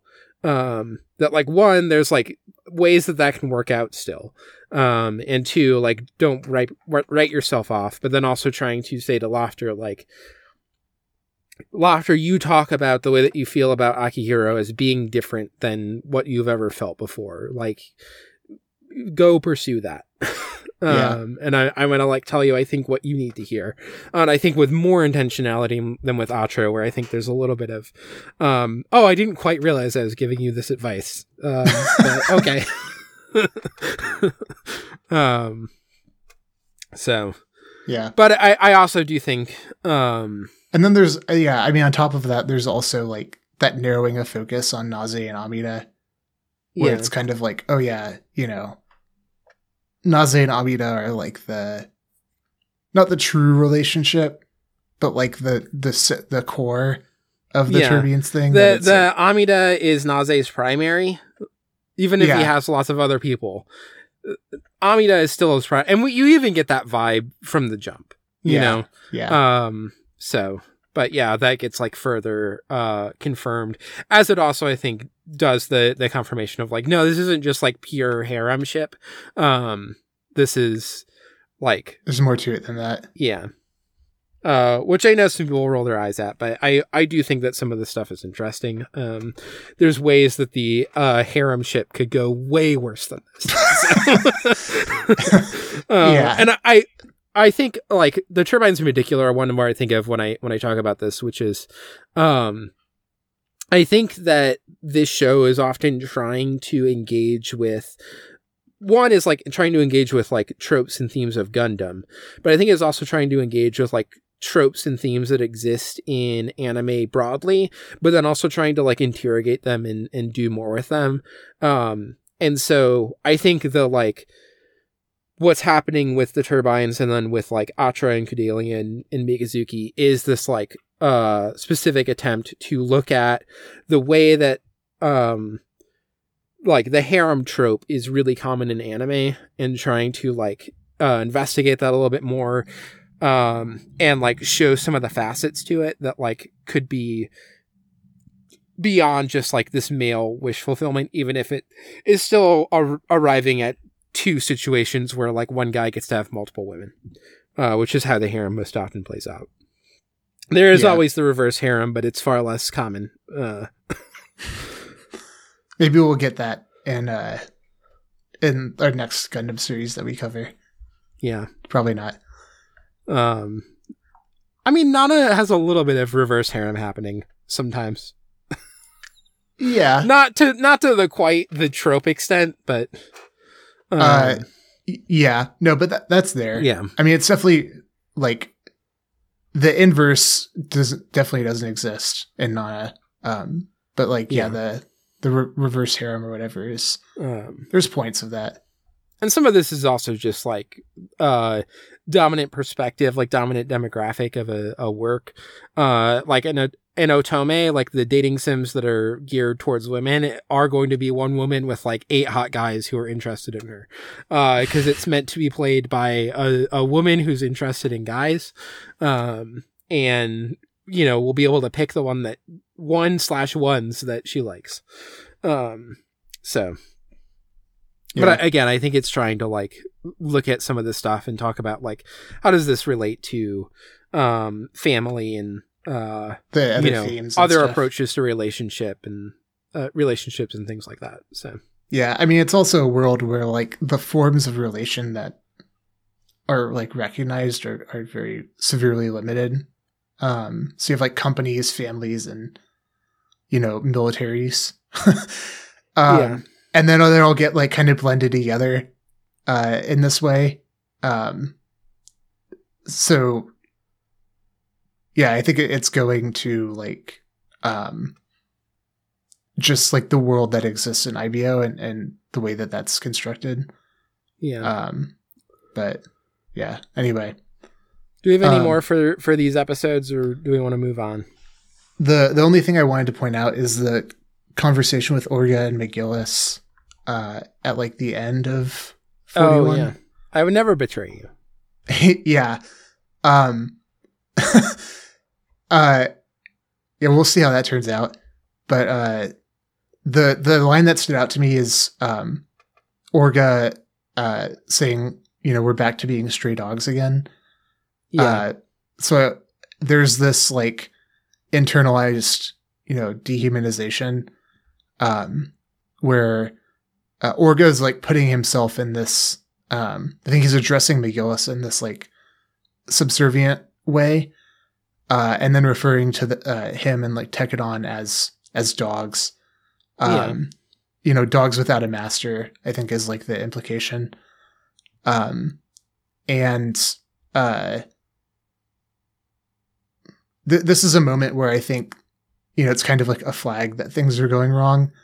Um because we have the um I was paying attention to the like the settings of this conversation uh and on one hand we have McGillis in Iznario's command room which uh you know we talked about spaces in uh one of our prior discussion episodes uh and and we talked about this room Uh, but it's this like pure, open, bright, symmetrical, uh, with the vista of like the sparkling sea behind. And then Orga's in this like dark, dirty, you know, closet, uh, with Yeah. only like a very small window in the background, um, that just shows like the darkness of space. Um, and I think there's, uh, this flag here that like, in spite of everything that, that has happened, um, really nothing has substantially changed, like in Tekkadan's situation vis-a-vis Gjallarhorn Yeah. um that they're still like in this like instrumentalized like dehumanized uh position um that's like subject to the like um they're still subject to all of these like oppressive uh dynamics um imposed by Gjallarhorn uh, even as they are like you know purportedly this equal partner to um to McGillis and um supposedly going to get this like freedom from it. Um, there are signs here that like this is really not not such a good uh, situation. Um, so uh, I'm I'm just calling this scene out because I think this is another really great scene. Um, Yeah. with some subtlety to it. Um, and of course, uh, Orga valuing trust, you know, so highly, uh, putting it here, and McGillis doesn't care about it at all. Yeah, Uh, and you know, last six episodes was like we need to remind him of their place when he wanted to get the kill against the um the mobile armor. yeah. Um, Um, So, uh, just again tying into the earlier stuff about Orga, um, like Orga doesn't pr- really have any other options here. So you can be like, yeah, he's stupid and naive to trust McGillis. Um, but I think it's also pretty clear he doesn't really. Um, maybe he doesn't distrust him to the extent that he should. Uh, but we'll see in the next um, the next episodes that like Orga I think is at least suspicious. Um, yeah, but there um but he he's in like a very vulnerable um position here. Uh so yeah. I uh I wanted to to highlight that scene. Um, you are you ready to move on? Yeah. Okay. Uh, rip to Amida, the most like an actual turbine. Yeah. Um, with that, I think we can do episodes forty-two through uh forty-four. Yeah. So episode 42, uh, titled Settlement. Uh, the episode opens with Merribit uh, delivering the news to Kudelia that Tekkadan is dissolving ties with Admos. Uh, Kudelia is kind of confused by this. Uh, and she's talking about it with Merribit, but Merribit's like, okay, just turn on the TV. Uh, um, Meanwhile, the battle between Jasley and Tekkadan rages. Um, so we're kind of dropped in, like the battle has started now. Uh, in spite of being outnumbered, uh, Tekkadan is dominant in the battle, uh, with the Gundam frames and Mika's Barbatos Lupus Rex particularly unstoppable. Uh, on his bridge, Jasley is confused because Iok hasn't shown up yet. Uh, in a flashback, we see he's planned with Iok to destroy Tekkadan and have Barristan arrested. Uh, but with Eok missing and his forces dwindling, Jasley begins to panic. So he sends out his uh, human debris fighters, uh, but they also fail to turn the tide of the battle. Uh, Tekkadan is just like too unstoppable. Uh, back on board the Isaribi, Zack asks Dante and Chad uh, their feelings about fighting human debris. Um, and Dante, Chad, and then Hush uh, basically explain that on the battlefield it's kill or be killed. Um, so there's no space for empathy. Um, and they don't really, uh, you know, identify with the people that they're fighting uh, that much anymore. Yeah, Zach seems uh, a little um, off put by this answer, I guess. Yeah. Uh, side note, um, when we were watching this, it, it might have been last time when Zach like first was introduced, uh, but Sarah was like, "Oh, that guy has uh, that guy has your hair," and I'm like, that's really unfortunate because this guy probably has the worst hair in in the show. Um, but I'll own that. yeah. Um, so uh, we cut to Akihiro uh, in the midst of battle, remembering Galan Mosa's words about empathy uh, and resolving to set it aside in order to fight and protect the people he loves. Uh, Julieta vents to the mechanic Yamazin uh, about her frustrations. I, don't think we've met Yamazin yet. She's introduced here. Yeah. Um, I missed her name, I think, when it briefly. There's lots of scenes where her name doesn't get mentioned, so. so did I. Uh, so I wrote the synopsis as like the mechanic, and then um, when I was rewatching it, I was like, I know they say her name, so I, um, I looked for it and I found it. Uh, but yeah, Julieta is venting to uh, Yamazine about her or Yamazin, whatever, uh, about her frustrations at her own weakness and inability to defeat Amida. Uh, and Yamazin tells her that she might need to give up her humanity to become stronger. Hint, hint. Uh, with Tekkadan closing in on him, uh, Jasley calls Barristan for help, and Barristan reveals that he knows all about Jasley's machinations. Uh, he's, you know, known, maybe not all along, but, you know, he knows everything now. Uh, and he also reveals that he made a deal with Rustal to stop Iok from coming, uh, ensuring that Jasley and his forces would be destroyed. Uh, defeated, Jasley enters a rage spiral and rants hatefully about the stupidity of his subordinates and his enemies, uh, and derides the members of Tekkadan as uh, inhuman. Uh, and as he's ranting, Tekkadan reaches his ship. Uh, in a last ditch effort, he calls Orga to parley, but Orga pretty quickly cuts him off and reveals that he only accepted the call to see Jasley's pathetic pleas for his life. Uh, and but pretty much before Jasley can react, Jasley like starts yelling. Uh, Yeah. But before he can really say anything, Miko lands uh, on the front of his ship, like in front of the bridge. Uh, and after asking for approval, obliterates the bridge and Jasley with uh, Barbatos's mace.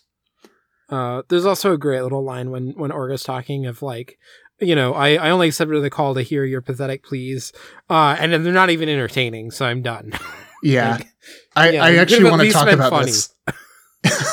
yeah, um, I actually Yeah. want to talk about this exchange because I think it's uh, a key moment. yeah, Uh, in the aftermath of the battle, Orga, Eugene, Shino, Chad, and Akihiro talk about how they no longer have the backing of Teiwaz and are now backed only by McGillis's Gjallarhorn faction. Uh, and Orga is like, it's time to turn on the TV.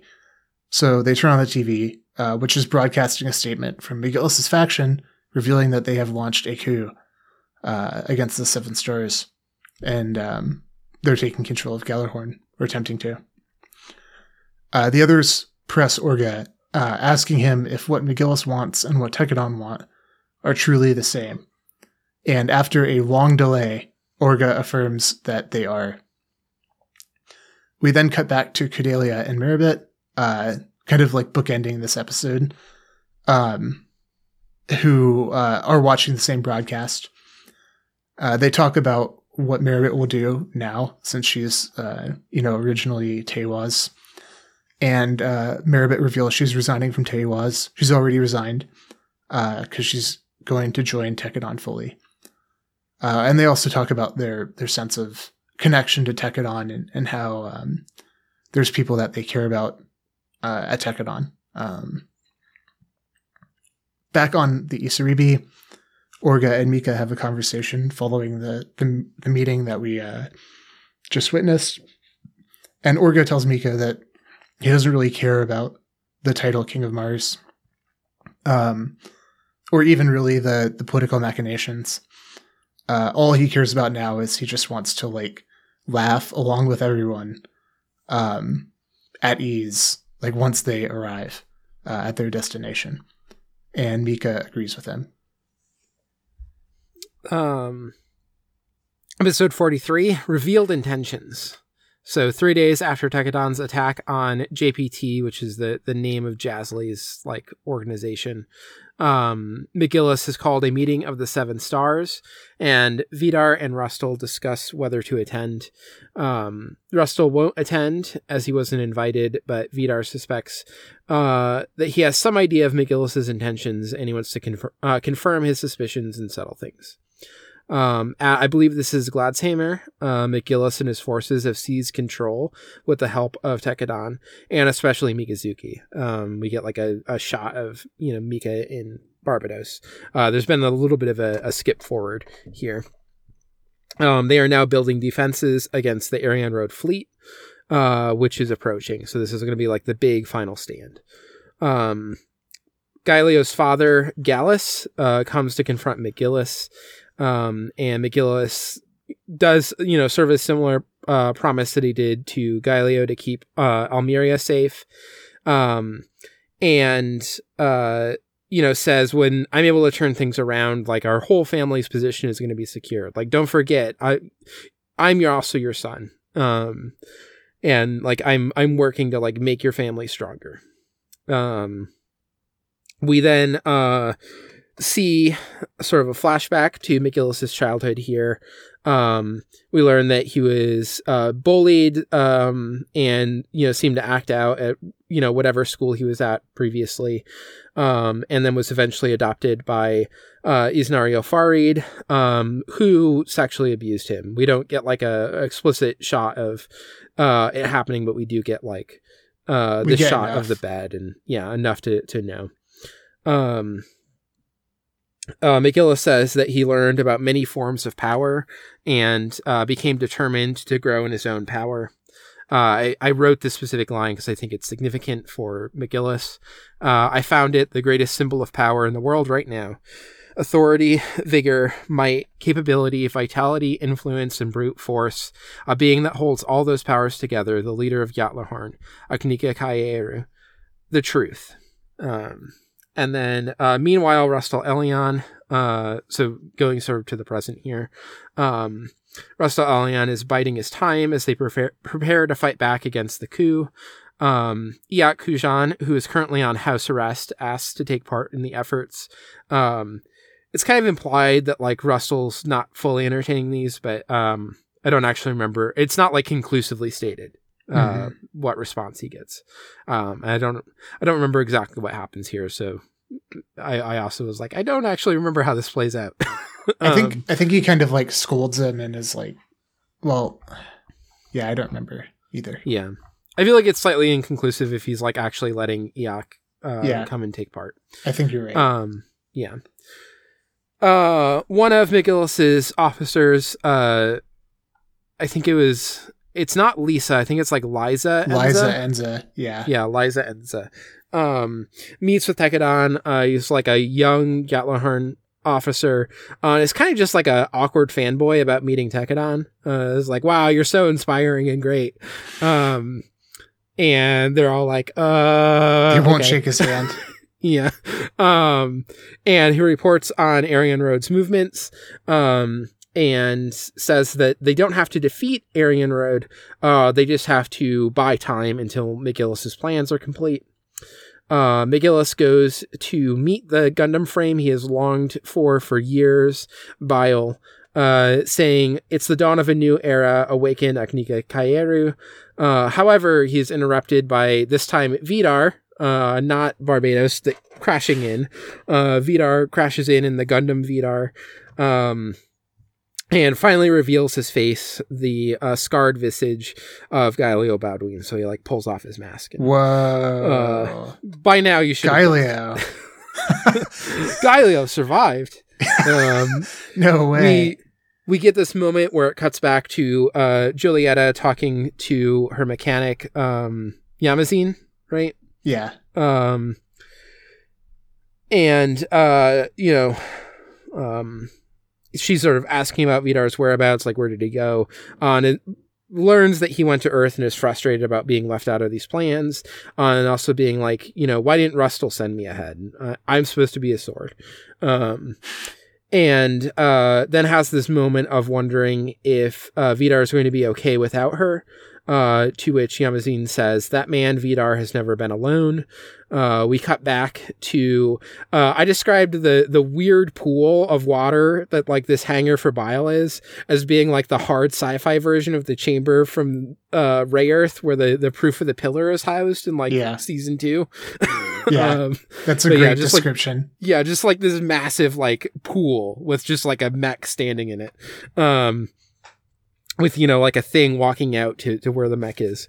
Um but yeah, back there uh McGillis and Gaelio talk about trust and betrayal. Uh, I'm sure we'll have no thoughts about any of this.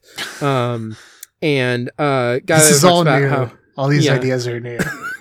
uh, Gaelio talks about how even as children, McGillis was distant, um, but that distance seemed to make him uh, admire McGillis even more. Uh, but then over time, McGillis got better at wearing a mask and hiding his true self, but then would sort of drop his mask around McGillis, and that made, or would drop that mask around um, Gaelio, and that made Gaelio feel special. That like McGillis would drop his mask around him. Um, but then, But really, it was just another mask happened- under the first mask. yeah.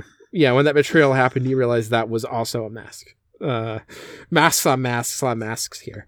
Uh, so uh, now the fact that McGillis stands before Bael uh, confirms that he only cares about uh, nothing but the things that can be converted to power. I did the quote here. Mhm. Um, Gaelio tells McGillis to get in Bael. Um, McGillis is kind of surprised by this. Um, Gaelio's like, "I will defy you even with that, uh, because I have things that you lack." Uh, sort of the the gist of the conversation. Um, and at that moment, Mikazuki, uh, you know, is upset that uh, Gaelio would crash in when that's his thing, and so he crashes in. in in Barbatos to face off against uh you know Gaelio and the Yeah. Gundam Vidar. Not to be undone yeah. or outdone. Yeah. Yeah.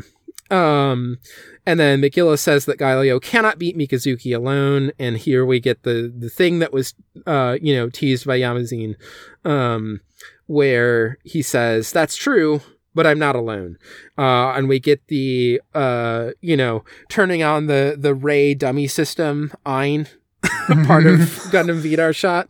Uh, so in uh, the Gundam Vidar is like the the Kimaris and Ein combined. This is gonna become more explicit in the next six episodes, but I think it's clear here already um, that this is the Gundam frame for Kimaris, but it has Ein as part of it as well. So it's like a fuse between those two, uh, the Graze Ein and Gundam Kimaris. Um, and he gives himself over to Ein and the fight. Uh, we jump back to Yamazine, and she's like, uh, you know, the Alaya-Vijnana system uh is really dangerous to like connect with stuff. Oh, we also get this moment of like there's like uh ghost in the shell style plugs on the back of of Gaelio's Gaelio's neck. neck. Yeah. Yeah. Um, and so we basically learn that, like, you know, the Alaya-Vijnana system uh, is very dangerous, but it's connecting with Ein Dalton's brain um, as sort of an intermediary, like, uh, safety system. And then there's this secondary, like, less dangerous connection to Gaelio. Uh, that's, you know, the Ghost in the Shell plugs. Um, and so this allows Gaelio to fight in it, but he's not losing himself because Ein's sort of the one who's like losing himself to the the Gundam. Um, it's acting as a buffer to protect him. Um, so you know some some various explanations there for for what this is. Yeah. Uh, really, this is a setup to like having different people in mechs.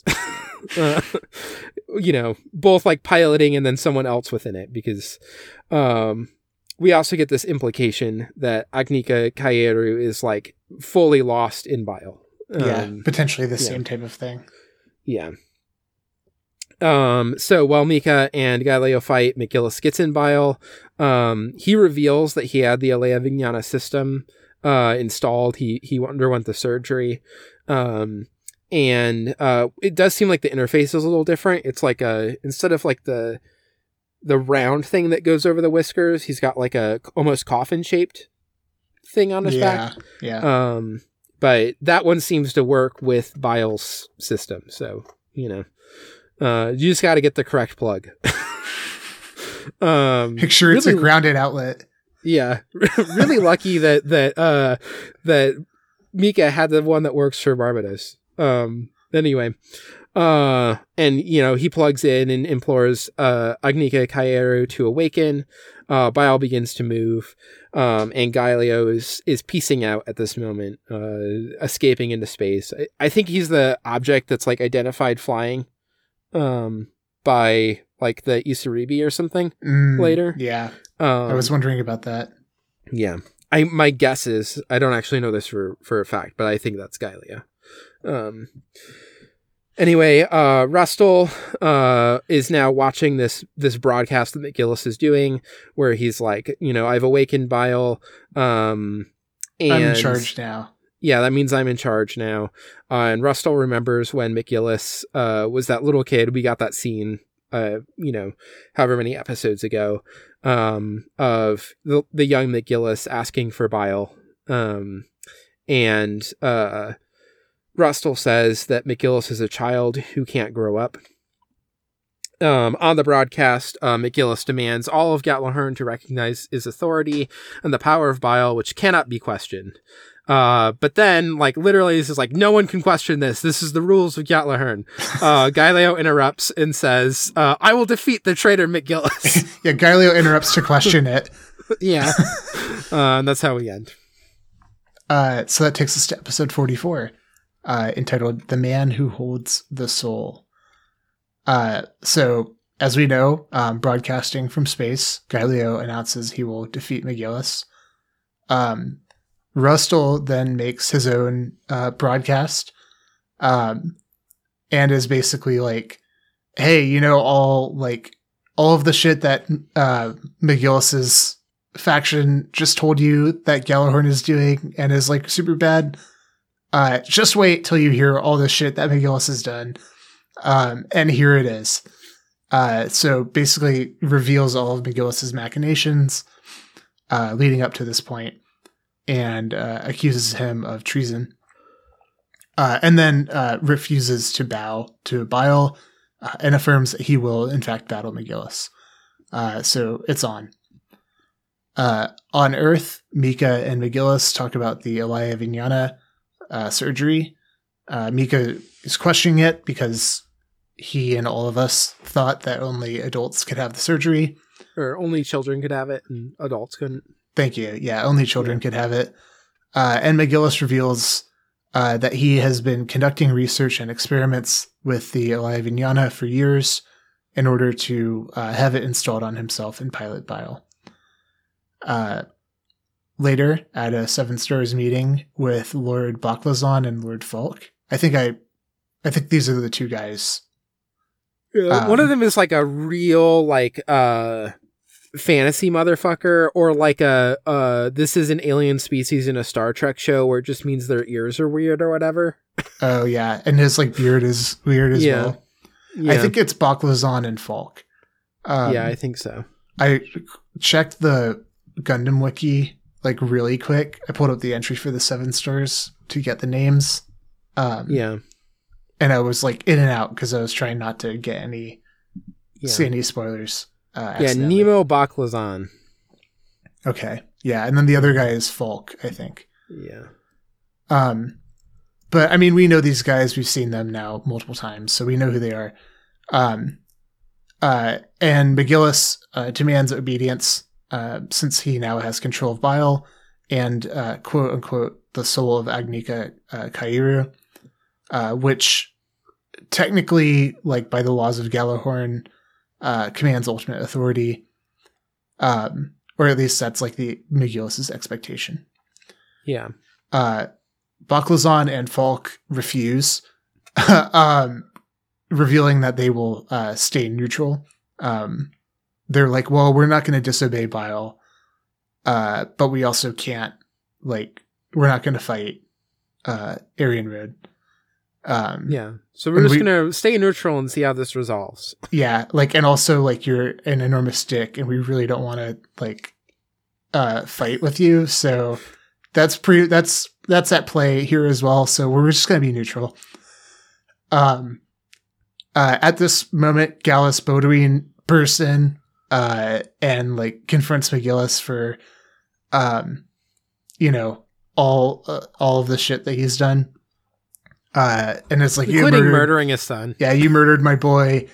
Um, My boy. and McGillis Look what you've like, done to my boy.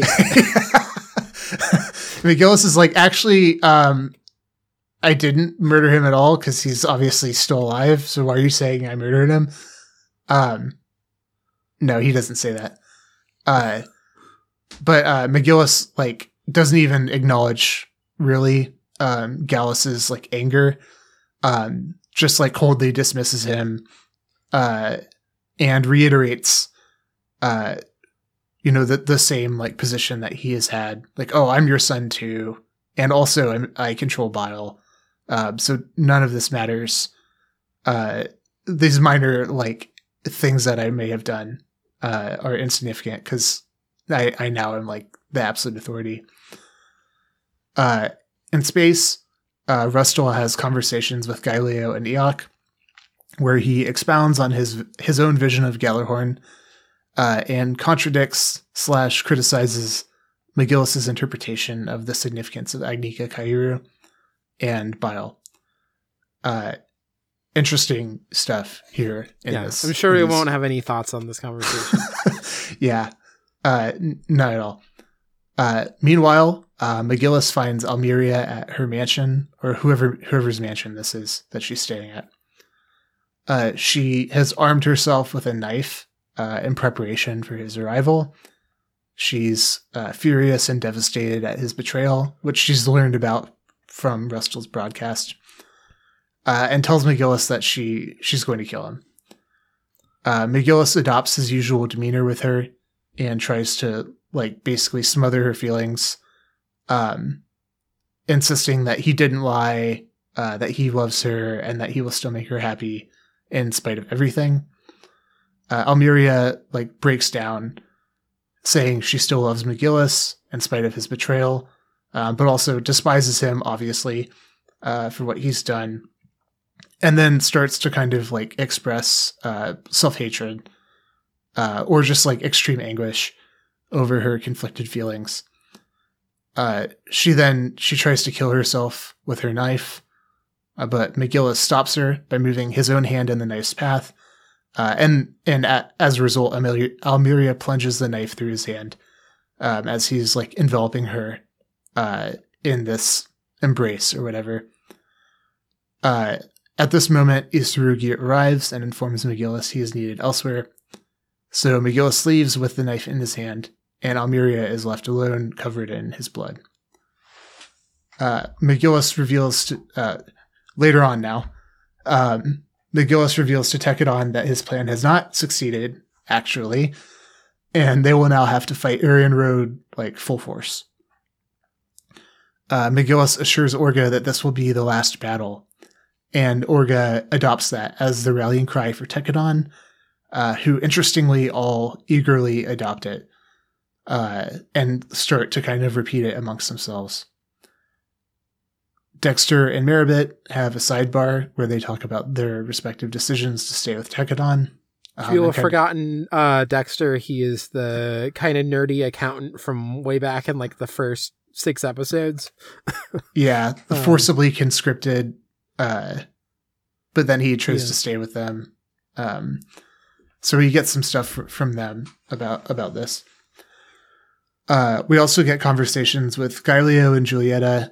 Um, Gaelio and Julieta talking about um, Ein, uh, and Gaelio kind of expounding on like, um, you know, encouraging Julieta and expounding on uh, the whole thing with Ein.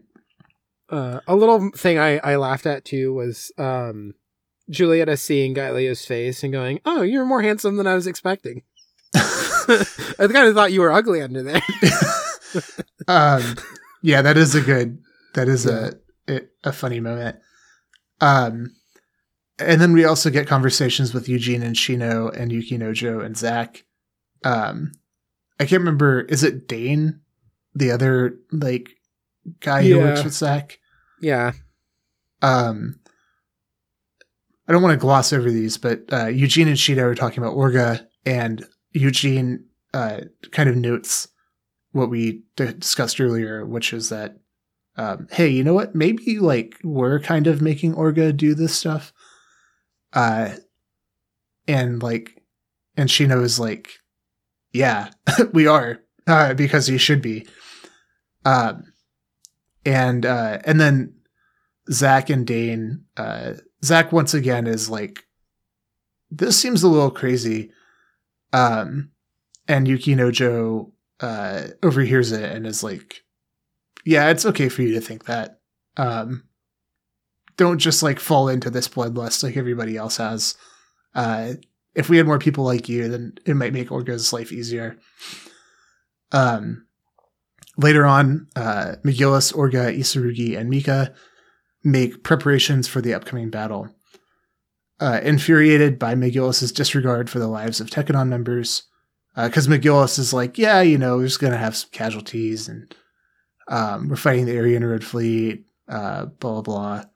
Um, just like dismissively, you know, anticipating the the deaths that are coming. Uh, Orga punches McGillis and demands to drop the pretenses between them, uh, and McGillis appears to agree. Uh, Atra and Kudelia uh, talk on the phone about Mika. Kudelia explains that she has decided on a path that she feels is the correct one. Does not elaborate what that is yet. Uh, and then tells Atra that she's the only one who can be there for Mika right now, since Kudelia's current path won't allow her to be. Uh, Atra reminds Kudelia that she is a part of their, i.e., Tekkadan's family, or maybe just the um, Atra, Kudelia, Mika family. Um, Yeah. Not sure, not certain what she means here. Uh, afterwards, Atra uh, goes to talk with Mika at Barbatos, um, revealing her fears for his safety, and um, finally articulates uh, the fact that that she loves him. Uh, and then she like starts crying because um, you know her her dread at like this the battle that's upcoming and her fear of losing Mika. Yeah. Uh, Mika hugs her, um, telling her that she's precious to him, and explains that the only world he knows is fighting. Um, and that's why he makes a comment that like fighting is easy for him, um, which kind of sets Atra off.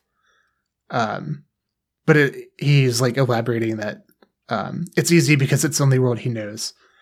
Uh, but this time, the reason he's fighting is that so Atra will stop crying. Um, which seems to imply um, that uh, what he means is that he's fighting for an end to the fighting, um, and that he intends for this to be the last battle as well. yeah. So yeah, a lot of stuff in these uh, in this back half of these um, episodes here. Yeah. Uh, I guess probably McGillis is a good place to start because we finally get the reveal of like his, Yeah. you know, his background. Um. Yeah, we can talk about McGillis here. Uh, I guess the thing with me, um, so we learn that he's like also an orphan. Um, so McGillis is also an iron-blooded orphan. Uh, That's true.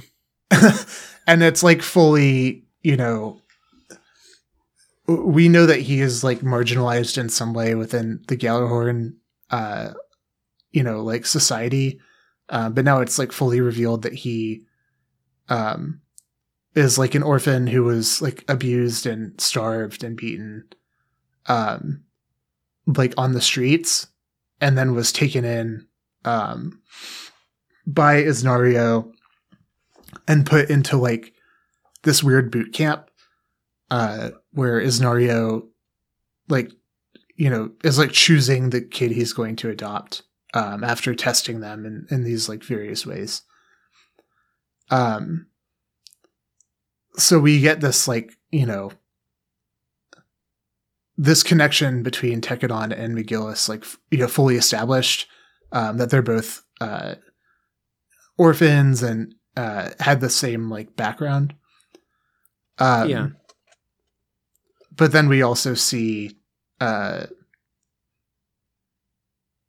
I think this connection serves to uh, sharpen like the way that Tekkadan and McGillis are in diametrical opposition to one another.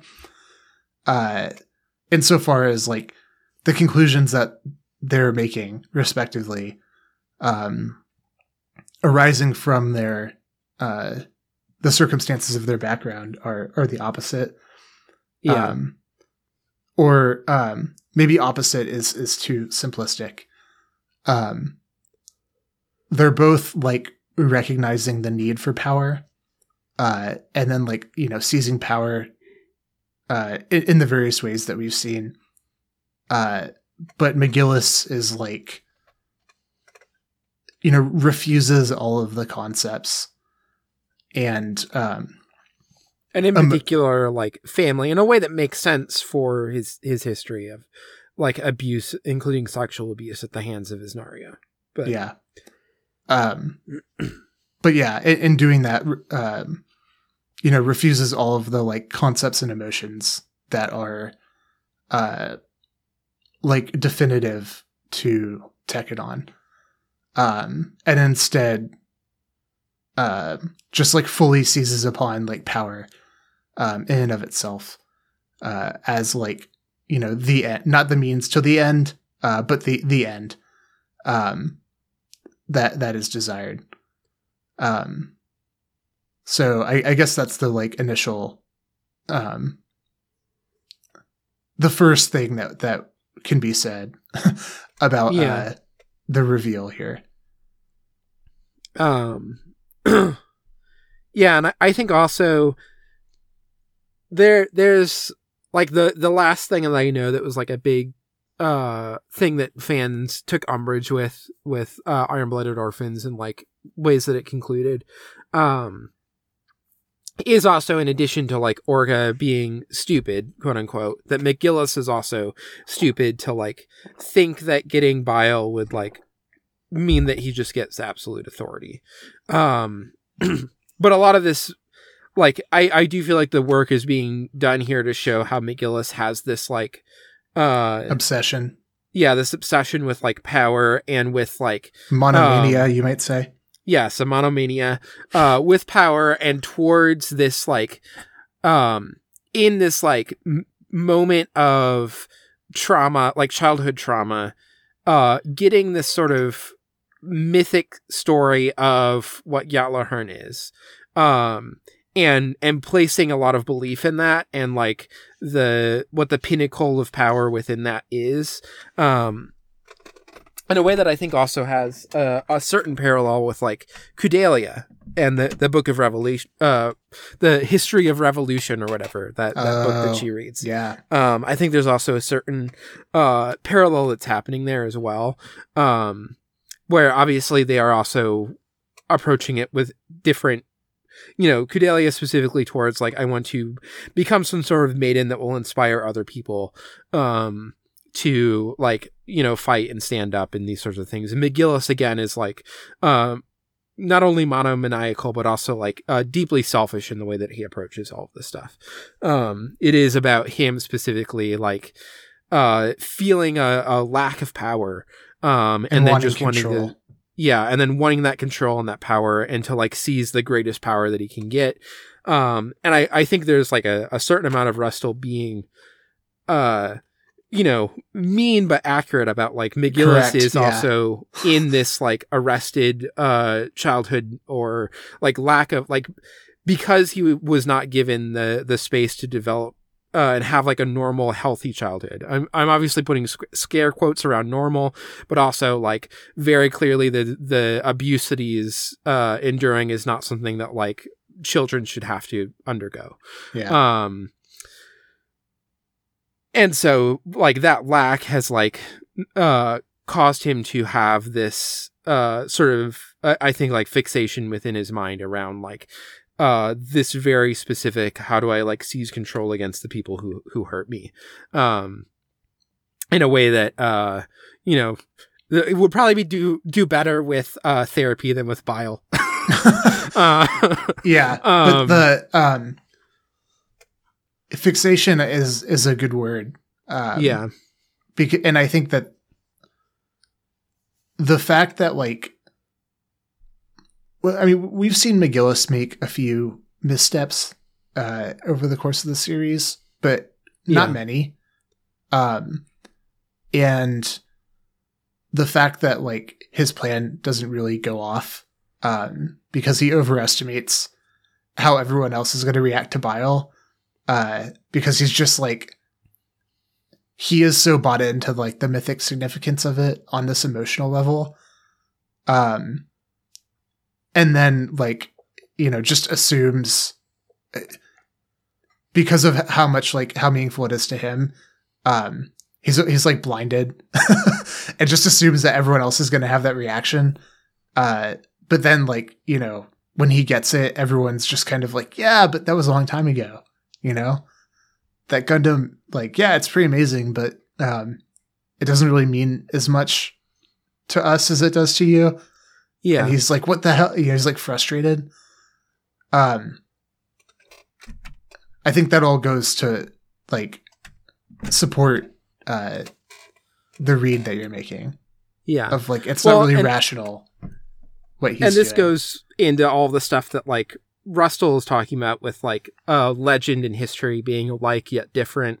Um, and I think also to go back to like a, an early interpretation that you had of McGillis as like a, a deconstructivist, like I want Yeah. to break down like the pillars of this uh structure so that I can try and reform it. Um, and what's actually revealed here is that uh I he he does have this like understanding of the pillars that like uphold the society, there's a certain amount to which he wants to like use the pillars for himself, but also has like misunderstood what those pillars are. Um, in particular, like thinks that the the legend is the pillar and not like the ways that things in those legends can like become inscribed into society. Like it's like thinking that um by making like uh, America like not uh, a Christian nation, quote unquote, would like undo all the ways that like Christianity various is in the Christianity, yeah, Christianity like, has like become yeah. embedded into the system in other ways where people can be completely secular, and yet there are still like Christian ideas that exist, and the the pillars of American society are less like, uh, you know, some specific like if Jesus returned, I don't think a bunch of business people like capitalism wasn't wouldn't fold like Yeah, probably yeah. there'd be a lot of turning against jesus yeah you know Yeah, exactly. it would be Um, like, yeah, like fucking, you know, the like shareholders of like the oligarchs, like Elon Musk would just be like, yeah, whatever. Like, you know, that was a long time ago. it was 2000 years ago, Jesus. Like, we don't really, you know, I'm not just going to give Yeah. up my, you know, billions and trillions of dollars. Um, I think I'll be neutral on this one and see how it pans out. yeah see how it plays out. Um yeah. Uh and so i think it some of it is that it's like this uh it's again i think it's thinking that the legend is the pillar and not the other things that exist. Um and this certain like oh i want to like break through this um taboo against body modification but also like again in a very like selfish focus on himself like specifically for him so that he can interface with Bael uh and then if he can do that then he can command respect is his belief Yeah. um and that that must he- be right because that's like what he needs to to like attain like his vision is like him piloting Bael and that yeah entails like the Alaya-Vijnana system. So it's that like you know um absolutist like oh yeah so this like must be the right thing. You know being against that is like you know completely wrong-headed. Uh, Yeah. because that's like the truth you know is is me piloting Bael. Um and and Bael is like the ultimate uh you know entity uh, and meaning. Yeah. Um, but then also there is, and I again I think this is a subtle like parallel or foil to stuff with with Kudelia, which is he also has this strong belief in like the the image and the idol that led like be the representation of all these things that people would be just compelled to follow. Um, and that actually the like true systems that run the world are more complex than that. Uh, sure, like uh, a, an idol or like a, a figurehead that you can put up can be like beneficial for a lot of reasons. But as we saw with Kudelia, like the McMurdo and um whatever the the other guy who we've moved past now. Oh god. they're if, they're if happy you to hadn't brought scheme him in up, the- I would have been able to yeah. Yeah. they're happy to scheme in the smoke filled room, you know? Uh like uh a figurehead's not really going to change things there with Kudelia or with McGillis. Um you know, the all the political mechan like uh machinations that are going to happen here are going to continue to happen. Um and so I think in a way that I find interesting, but again, there are people who are like, oh, they may make McGillis stupid or something. Um, but like McGillis and uh, Kudelia both had this certain moment going into like the end of their respective seasons. Uh, for the ones where Kudelia is with Tekkadan and McGillis is now with Tekkadan, of Mhm. this like moment of thinking that the the the legend and the like figurehead or the idol or something is is like more uh integral to change um and sure it's like a thing that can push it but that there's like so much else that happens there Yeah. Um, and like that the meaning isn't contested, you know. yeah I think that's like McGillis's errors that, or one of them, um, because like, also side note, it is funny that I like said all that stuff about McGillis when he killed Gaelio. I'm like, yeah, he like doesn't believe, all he cares about is power. Like, um, he just manipulates symbols to like gain power. Um, and then I retracted it because I was like, oh, maybe he believes in Ayn, Ayn Rand stuff. Um, yeah no, no, no. That it, it was what we thought.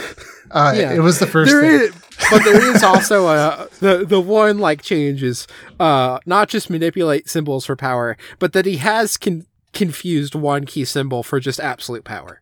Yeah, and um, like he is this deconstructionist in the sense that he like he- understands that um, you know, the world is like made up of of all of these symbols, and that's um, structuring the way that everyone is like uh, you know, living and understanding uh, the the world and their lives and and all that. Um, and then he wants to like play with those symbols to to gain power.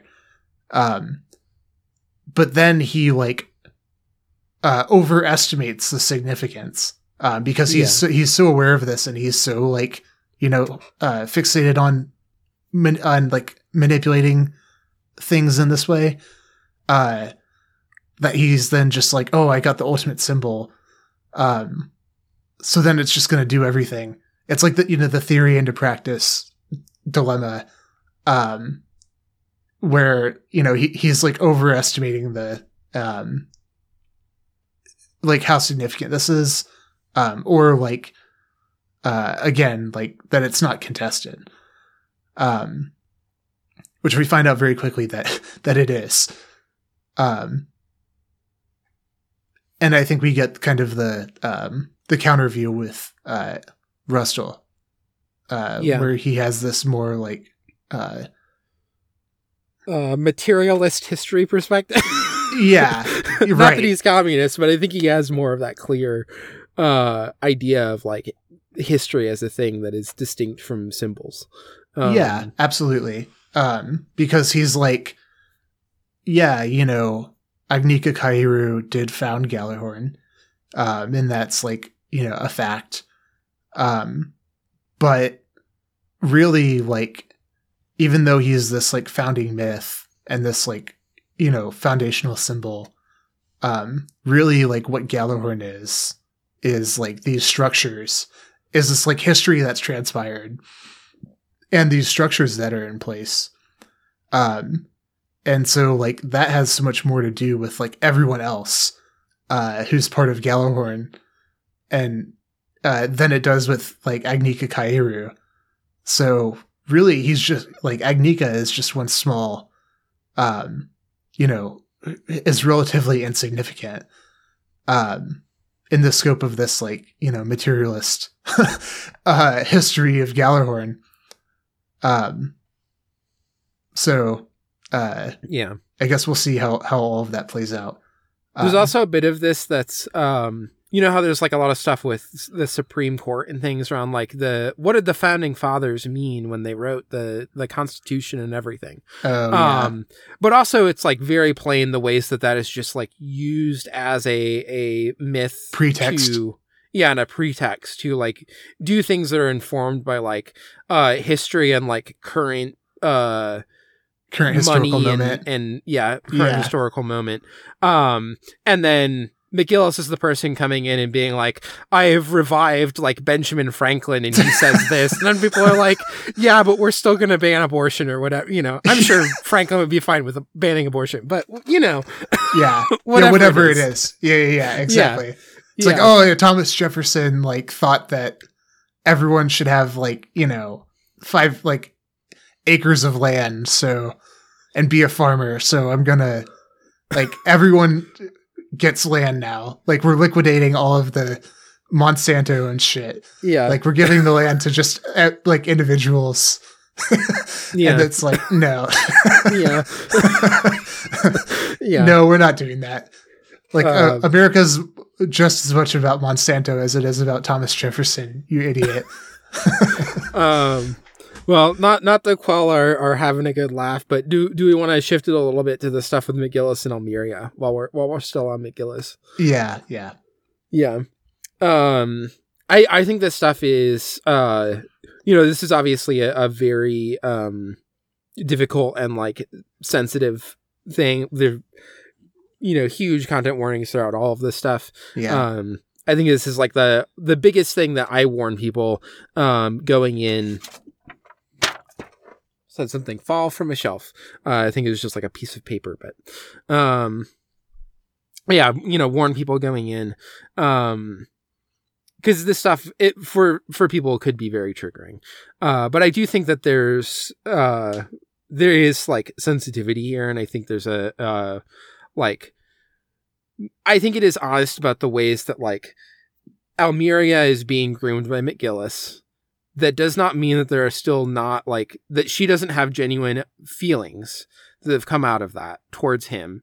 Uh, it also doesn't mean that he doesn't also have some sort of like kindness or uh you know love or whatever it would be in his heart uh those emotions can exist and that also what he's doing is like deeply abusive and manipulative and uh has very clearly like in in this scene uh in particular like uh traumatized and like uh seriously hurt that this like girl's life and her her mental status and every like there's there's the repeating of the cycle that we obviously see here uh, which can be a, a, a common issue as well.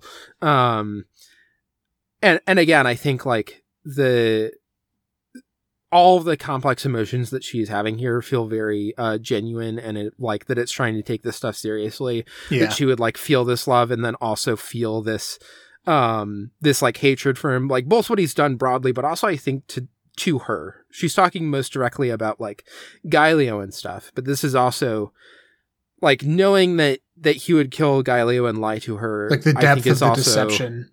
Yeah, is also this moment of like realizing the degree to which he has just been using her, um, and then feeling that like uh self hatred around like why do I still have these feelings of love towards this person who I am now understanding as like an abuser, um, which is these are all just uh you know real emotions Very that people will, will go through.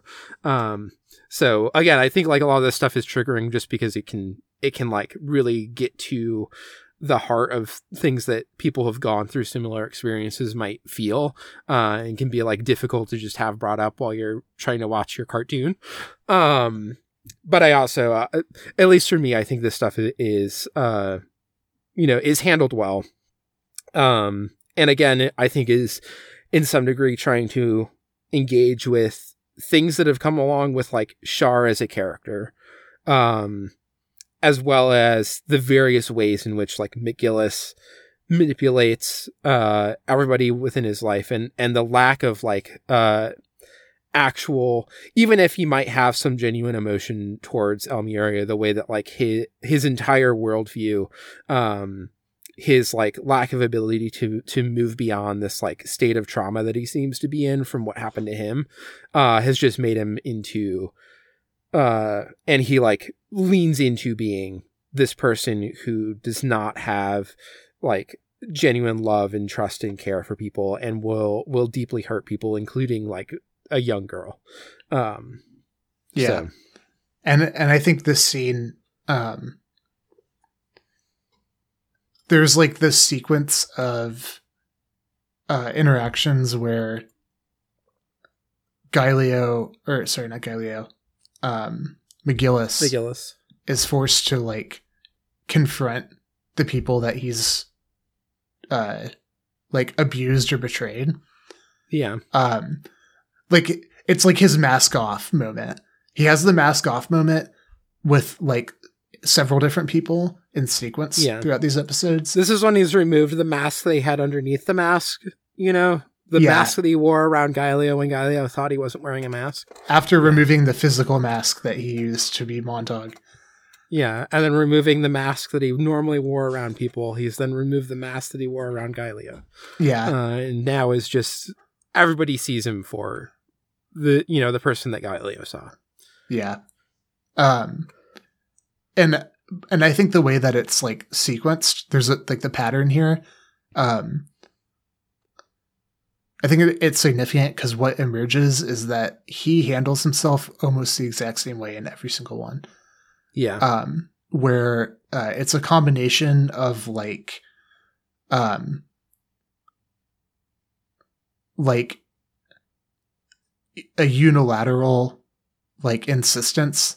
Um, so he he doesn't like acknowledge uh, whether it's Gaelio castigating him for like his betrayals of his friends, um, or Gallus, you know, calling him out, or Almiria um, he refuses to acknowledge uh, their like emotions at all or respond to them at all. Um, Yeah. And just like has this unilateral insistence um, on whatever his party line is. Um, so, uh, you know, with Gaelio, it's basically just like, oh yeah, like, you know, yeah, you got me. so what? You know, I have I have Bael now, uh, and I've got the upper hand on you, and I don't give a shit about you. Um, and with Gallus, it's like you know, I have Bael now. I don't care. Like all of this is beneath me. Um, I like, you know, I I control you now. Uh, and then with Almiria, it's like, no, I never lied. Um, everything I said was true. I still love you, um, and I'm still going to make you happy. Uh, and he adopts like the exact same demeanor uh, as he like did previously. Um, and so I think the upshot of all of this is that like, like we've been talking about, um, McGillis's vision. Uh, so he has no empathy. Uh, he has no trust. He doesn't value those things. Um, and so any like relationship with another human that he's going to have is one of like dominance and subordination. Um, because he's obsessed with control.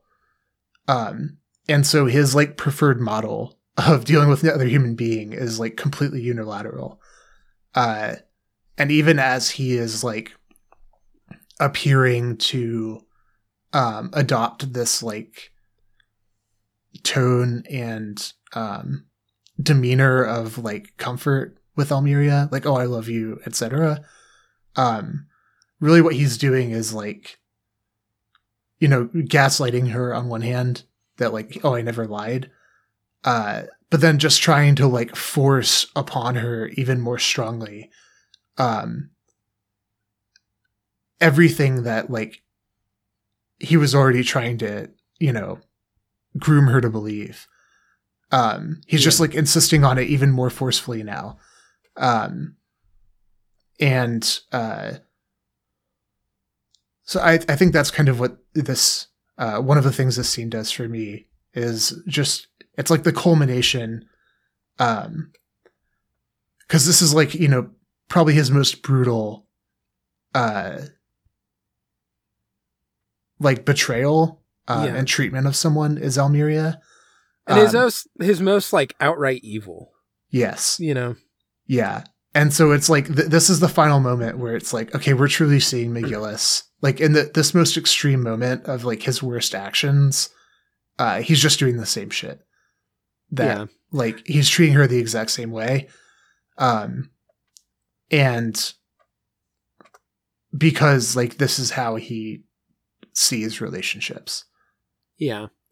There there is like uh two other interesting things in this, which is one um I think sometimes in his like assertions there is also this um I don't know how much of it is like genuine on, on his part or if it is just an additional layer of this, but like I think some of it is like j- just genuinely this is how he sees all relationships. Yeah, And so sometimes his responses are also coming from this point of view of like, uh, I have, have like divorced myself so much from emotions.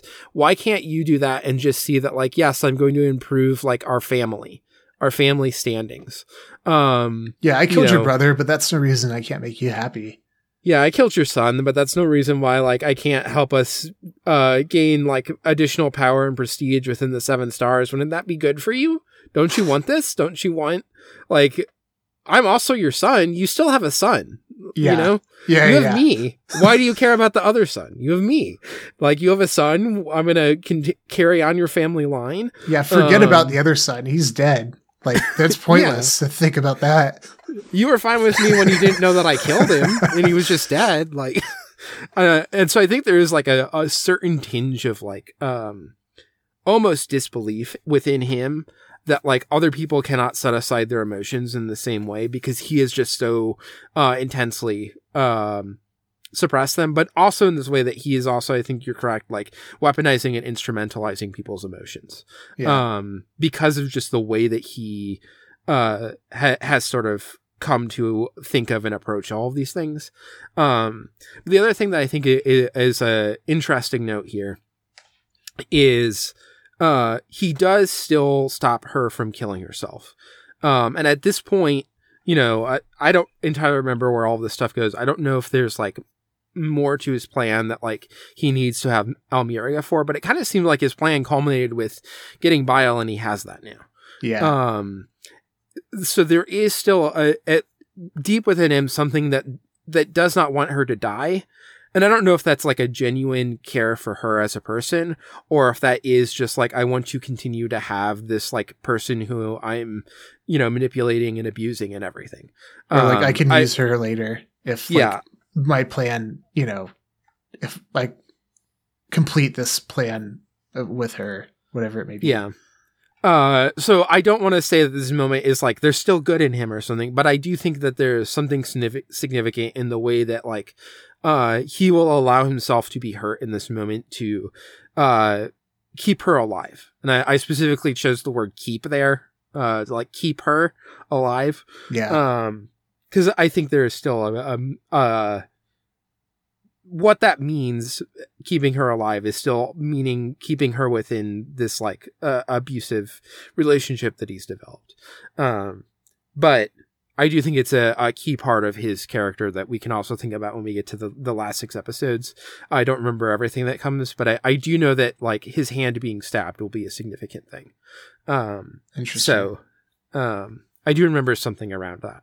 okay, Um, so yeah, I, I wanted to point out that like, while while all that stuff is true, it is also I think a, a significant part about his character that he gets stabbed in the hand to stop her from dying rather than allowing her to kill herself here. yeah, um, yeah, and I think like you're right. her to- being alive is somehow important to him. yeah, I think you're right to point that out. Um, Yeah, because some of this stuff with McGillis is is definitely up for grabs. Like there could be other um interpretations of this, obviously. yeah, Um so I mean I think the fact that it's like, you know, grooming and abuse and all that is um is that's pretty indisputable. evident and yeah, indisputable. But But beyond that, uh you know, I think there's uh there there's a lot that there there could be different perspectives, which I you know I welcome.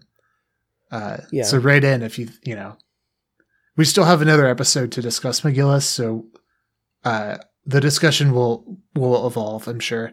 But um, yeah, if you're listening to this episode and you have other uh, thoughts, uh, write in. Let us know what what your thoughts are on McGillis. Yeah, ghostdiverspod at gmail.com. Um, we've got some other stuff to talk about. I, I feel like it was good to spend a lot of time on McGillis because these episodes have been signi- significant for him. But I think we can, um, you know, touch on some other stuff here. Uh, one thing I, I wanted to note, which I think you also made a note of, um, but we can talk a little bit about what this means. When when Mikazuki lands and is about to kill Jasley, um, he has his left eye closed and his right eye open. Um, one, I, I is in this moment. Um, do, does uh, Orga have the opposite? I I'm I'm sure he does. I can't Yeah. remember for sure, but I'm sure he does.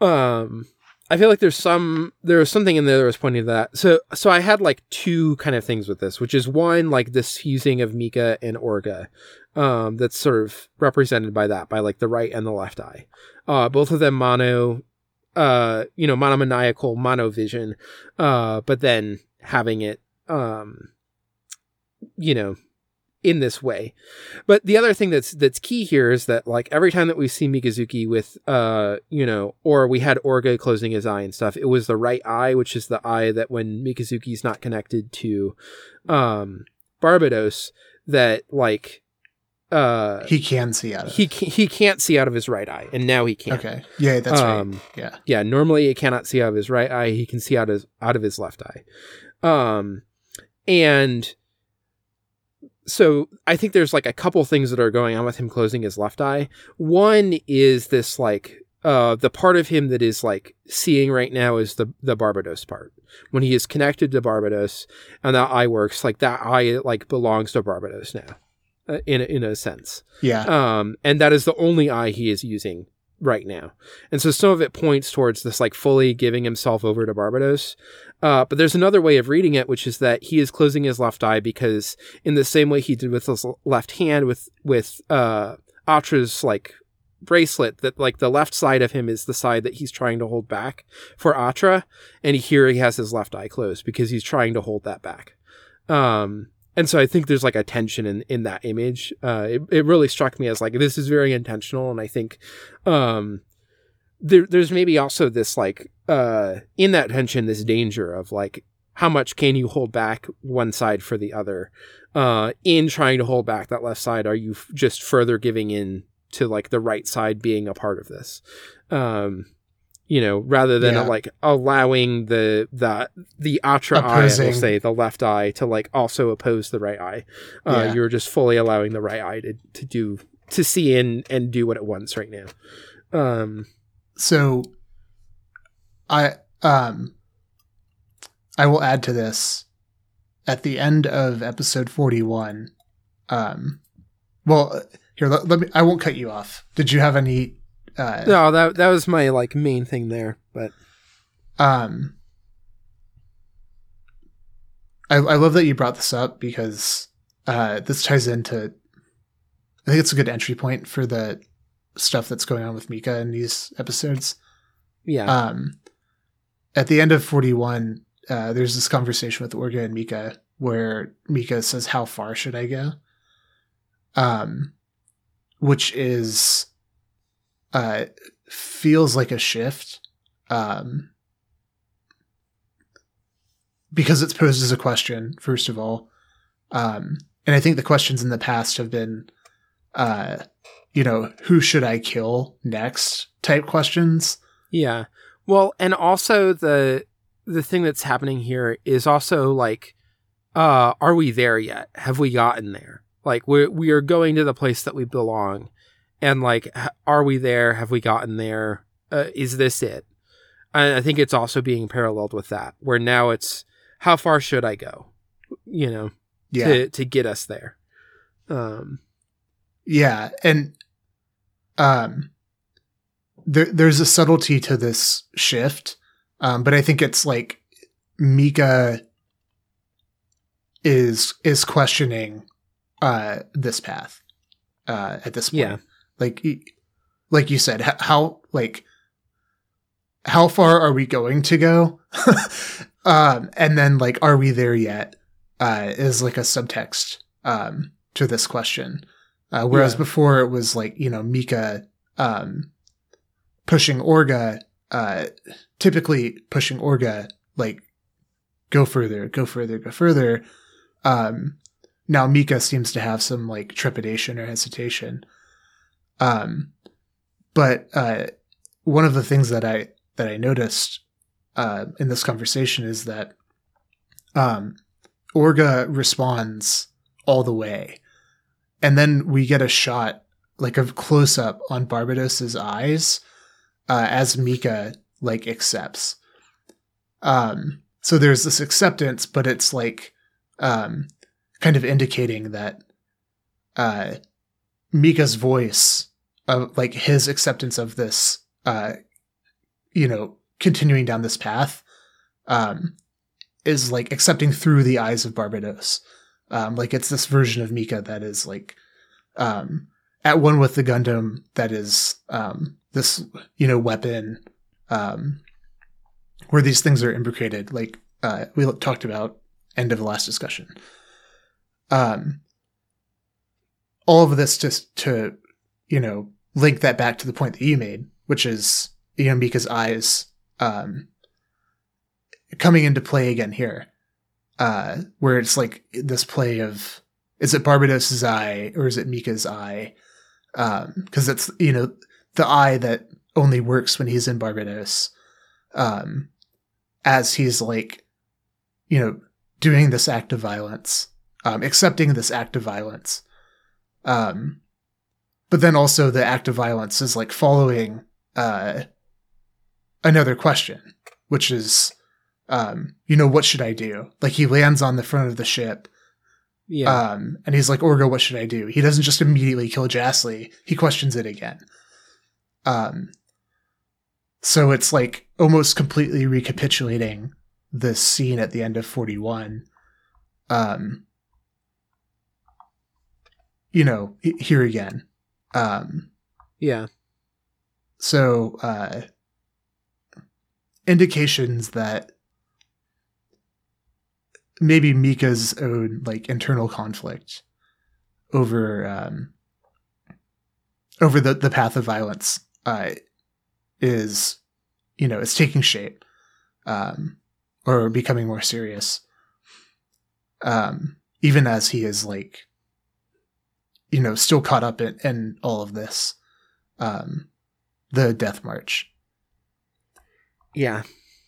Um. Oh, quick aside on the the death march thing. Uh, thing I wanted to point out just because, um, I looked up this what the spider lily meant when we did uh paranoia agent because there's like the huge fields of it that came up, um, in the one with uh the the older detective's wife. Um, but it's that like red flower uh, Mhm. that also showed up in Lycoris Recoil.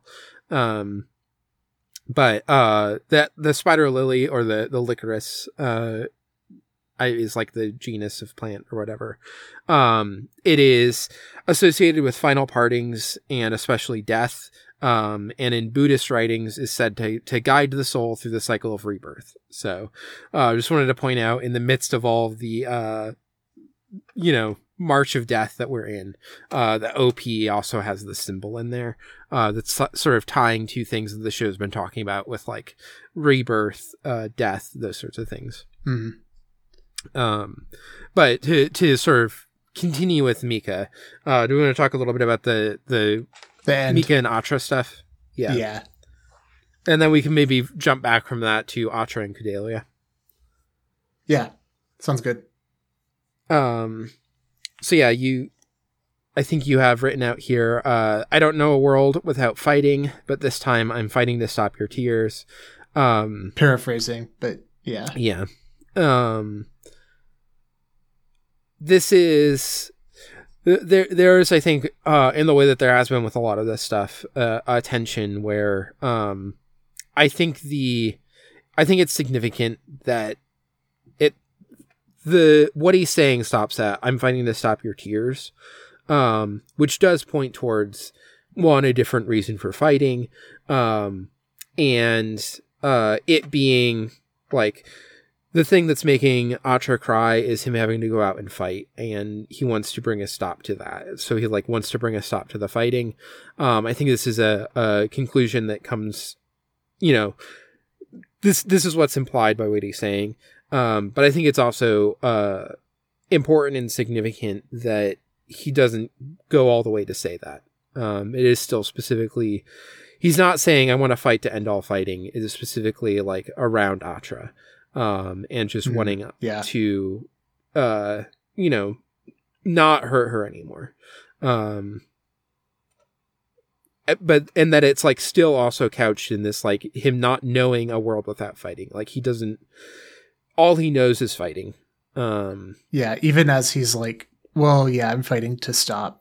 I'm fighting for this like more definitive reason that's not just that's not one of the reasons I've had before. Um it's still like existing within the realm of fighting. uh which is, you know, yeah, he, he's admitting like that, you know, this is this is all he knows. Um, Yeah. So he's still like trapped in this um, worldview and like um, narrow like band of, of action. Yeah.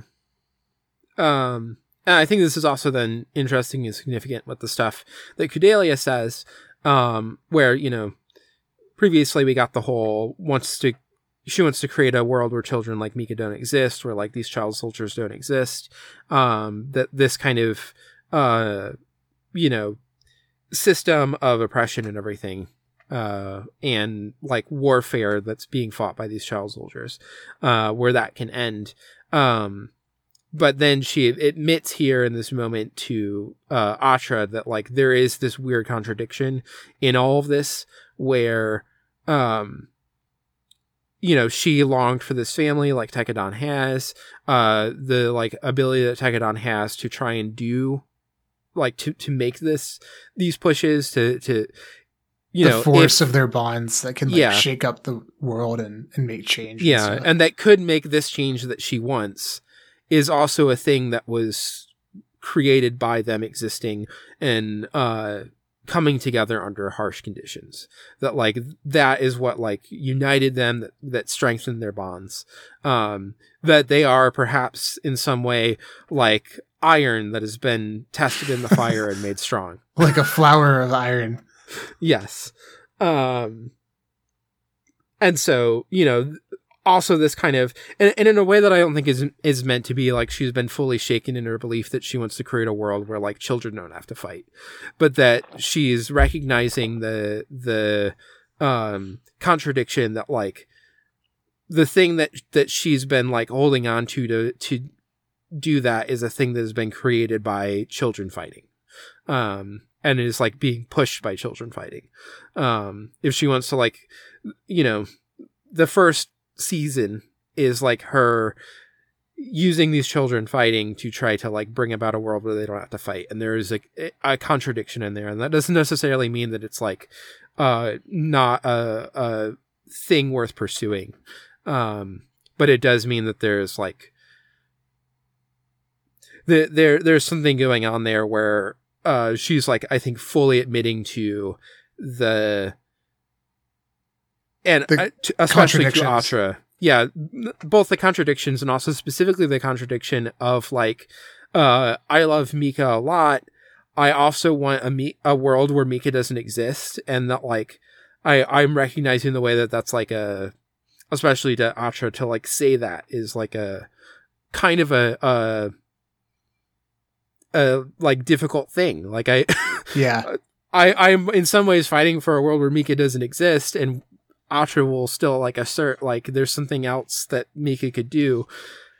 But when we get Mika continuing to assert, I only know a world without fighting. I don't know what I would do if I wasn't fighting. Uh, like there is this like danger or um, you know, intense fear around what that means. Yeah. Um I'm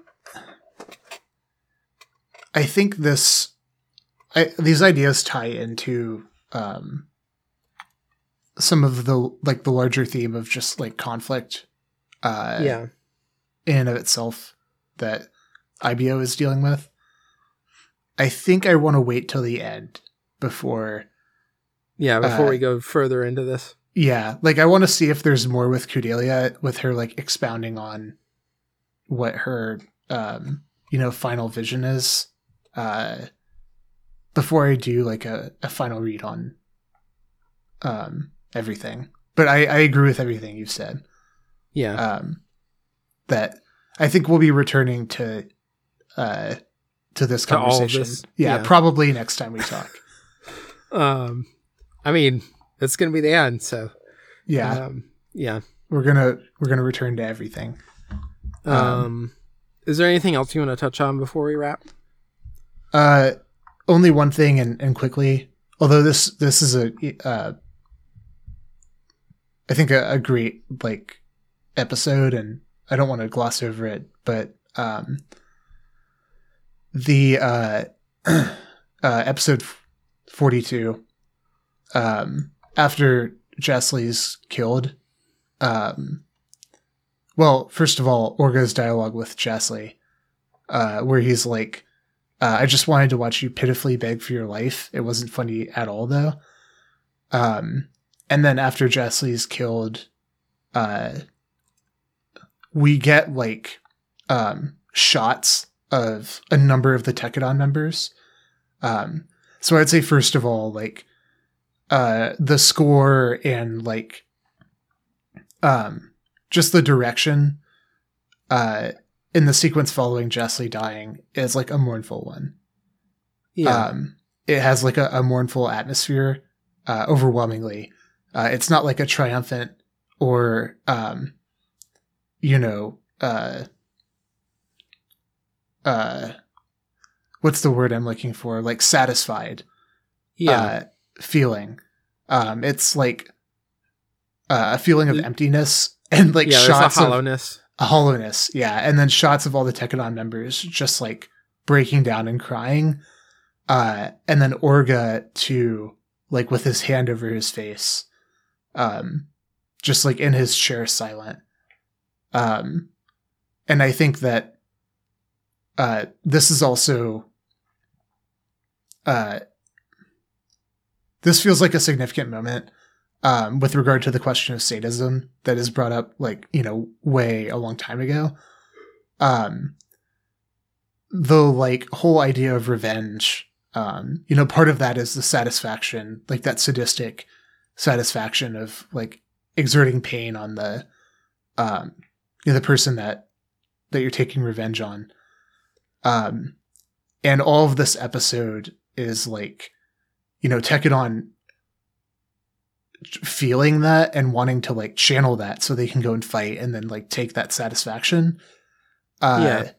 But then like when they kill Jasley, which I mean, I was sat. I as the viewer am satisfied when Jasley's killed.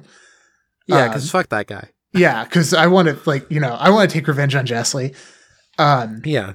But also in a way that like doesn't undo uh you know, Lafter being assassinated and stuff. yeah, Um and the fact that like that uh you know triumph or satisfaction is like um so strongly uh like not only denied um but like challenged uh by like the the hollowness um i think it's like a challenge to the viewer. It's supposed to indicate um you know the the situation of Tekkadan here, like the emptiness of this violence, um, in the face of like all that they've lost, uh, and then also like all of the members of Tekkadan are cha- they they've changed, uh, yeah. in this way that like you know they they want to channel this like these feelings of sadism, um, but they they can't, um, like they just feel this like sadness for um you know for for the loss of like Lafter and Naze and, and Amida. Um Yeah. and uh so wanted to, to call that out um because it dovetails with Orga like you know Orga's uh, comment to Jasley is like, yeah, it's really brutal. Like, oh, I wanted to watch you pitifully beg for your life. It wasn't funny at all. Um, so you can kind of read this as like, you know, him just being extremely brutal. Uh, but then I think with the context of what happens afterwards, uh, it kind of throws a new light on this, where it's like, yeah, it wasn't funny. like it's, uh, there was no satisfaction in this, uh, even though we were, were seeking it.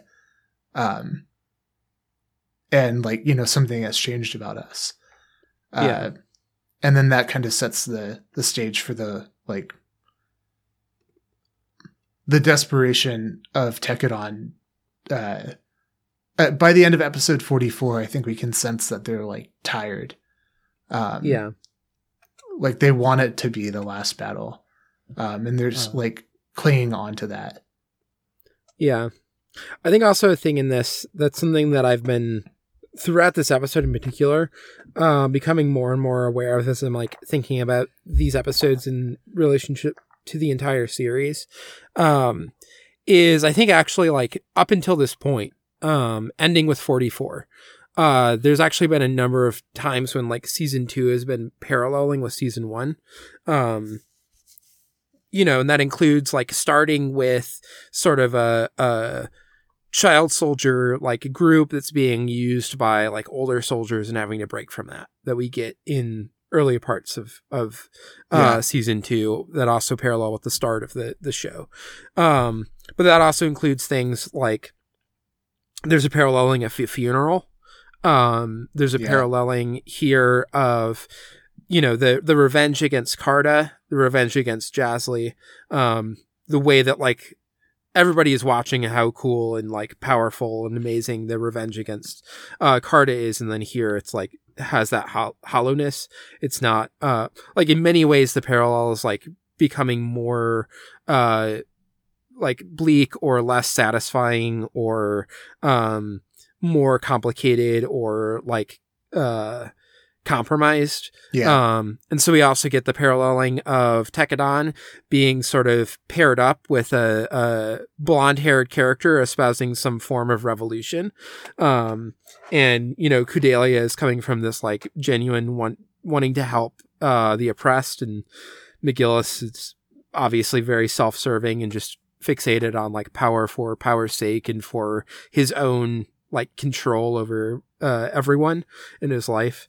Um, and you know the culmination of the the election uh that happens at the end of um you know the Towards the the first season season, yeah. Uh and then sort of the the ways that that like fails to create like uh massive systemic changes and then the way that this like coup also it, it seems to be failing to do the same. Uh who knows how it's going to play out but um you know so far the the seizing of power or whatever doesn't like substantially change things immediately everyone uh is challenging McGillis rather than or being you know diplomatically neutral um yeah. So that's uh, a great call out, and I hadn't realized the like extent of those parallels between the seasons. yeah Um, um for me, that's a great place to to end the discussion yeah because I think you, I, I want to end on that thought as we go into the the end. yeah of the, year. Yeah, because uh, now we're beyond the parallel now it's what happens after yeah, exactly. Um, so, uh, so next time we will be talking about episodes 45 through 50, uh, aka 20 through 25 of season two. Um, aka just watch till the show's over. if you're watching along and you're wondering how much to watch, watch until the show is done. Um, if you have emails for us, send them into ghostdiverspod at gmail.com. Uh, we've referenced that a few times throughout this episode. Uh, and I realized, uh, the last time that we did it that, um, if you send emails after hearing this, it will be after we have recorded all of the episodes. So, um, we, we will truly just get to it at the question bucket. Uh, but please send those in. Um, you know, it's coming up. So, uh, and I, I'm looking forward to getting some good, uh, emails for this. Um, I know I hope. We I feel like we are getting more people listening. I feel I've seen like more different people responding in like the Discord and stuff. Um, rather than our. I- I love our core group. Um, Ina Ina finally uh, got her DVDs and has been watching and trying to catch up. So Yeah. uh, shout out to you, okay. Ina, whenever you're hearing this. Um, I'm sure we'll get an email whether or not you finished it in time. So, um, Uh, But yeah, yeah. but um, yeah, we we obviously love like our um, you know, you know who you are. Um, yeah. the people who have who've always been listening. Um, but I Joel, you've already gotten a call out in a previous episode. yeah, uh, but it is really um, it's always like you know humbling uh, and also um, it's just really nice when when we hear from people who uh, you know we haven't heard from before and who are getting something out of the out of the show. Um, Yeah. I uh, I don't know if I've ever said this on pod, but you know I've said it to to you. Um, you know my my aspiration for for Ghost Divers is uh, I just want it uh, ideally to be like part of a discussion or like a starting point for a, a discussion on a series. Um, so whenever it does that uh, for anyone, I'm uh, you know I I, it, I always feel good. So Yeah. it's cool when when we- see that. Yeah. We try to tr- we try to go deep, but um also like there's always stuff that we leave on the table, even in shows that are not uh having as much in every single scene as Iron Blooded Orphans does. Yeah, Uh, where I do synopses and I'm like, I just gotta pause like at the end of every single scene and make sure I got what happened in there. yeah. But this is definitely Uh, a show that is really uh, it's it's dense and there's a Yeah. lot to be said. So um, Um, I think Yeah. the only time I have written a longer synopsis is for the very final episode of uh like the final episode of Utena that we did like with our final discussion episode. I Yeah. feel like I wrote like an extremely long one there. Um but yeah, if people enjoy this, uh watch Utena um and listen to our season on it. I'm still really proud of that one in particular. Um Anyway, uh, thank you to the Export Audio Network for supporting us. Uh, people can go to exportaud.io and that will take them to, you know, you listener, you'll go to the Patreon. Uh, you'll find links to a bunch of the shows there. So even if you don't want to give money to the, the Patreon right now, uh, it's still a great way to like see what other shows are on the network. Um, at some point we might try to like set up a, a website that's not just the Patreon, but, um, you know, you can still find things there beyond just uh, giving us money. But also, we love when you give us money. Um, you know, if you do, because that's what we uh, do this for. Uh, for money. yeah, just cutting you big checks every time, Connor. Got that Um, Gunpla yeah. sponsorship deal. Yeah. Um, one dollar gets you early access to uh, a bunch of podcasts, not us, but uh, other people or other podcasts. Um, and uh, five dollars will get you exclusive access to a bunch of uh, you know bonus episodes for shows. Um, you know, I think there's been like two for ornate stairwells that are on there. Um, Coffee and Comic Books does ones regularly. Um, it's like you know half of the the episodes every month are exclusive um pop town funk um happens when it happens currently uh i think a lot of the pop town funk energy has gone into part of my franchise um but uh you know there's still stuff for for the five dollar patrons so um I'm just going to quick call out the other podcasts that I do, starting with the one that we both do, Pondering Pootan. Um, finally we have gotten Pootan in the manga. By the time people are, are hearing this, there's been like probably multiple chapters that have mentioned Pootan. Yeah, But old news. this.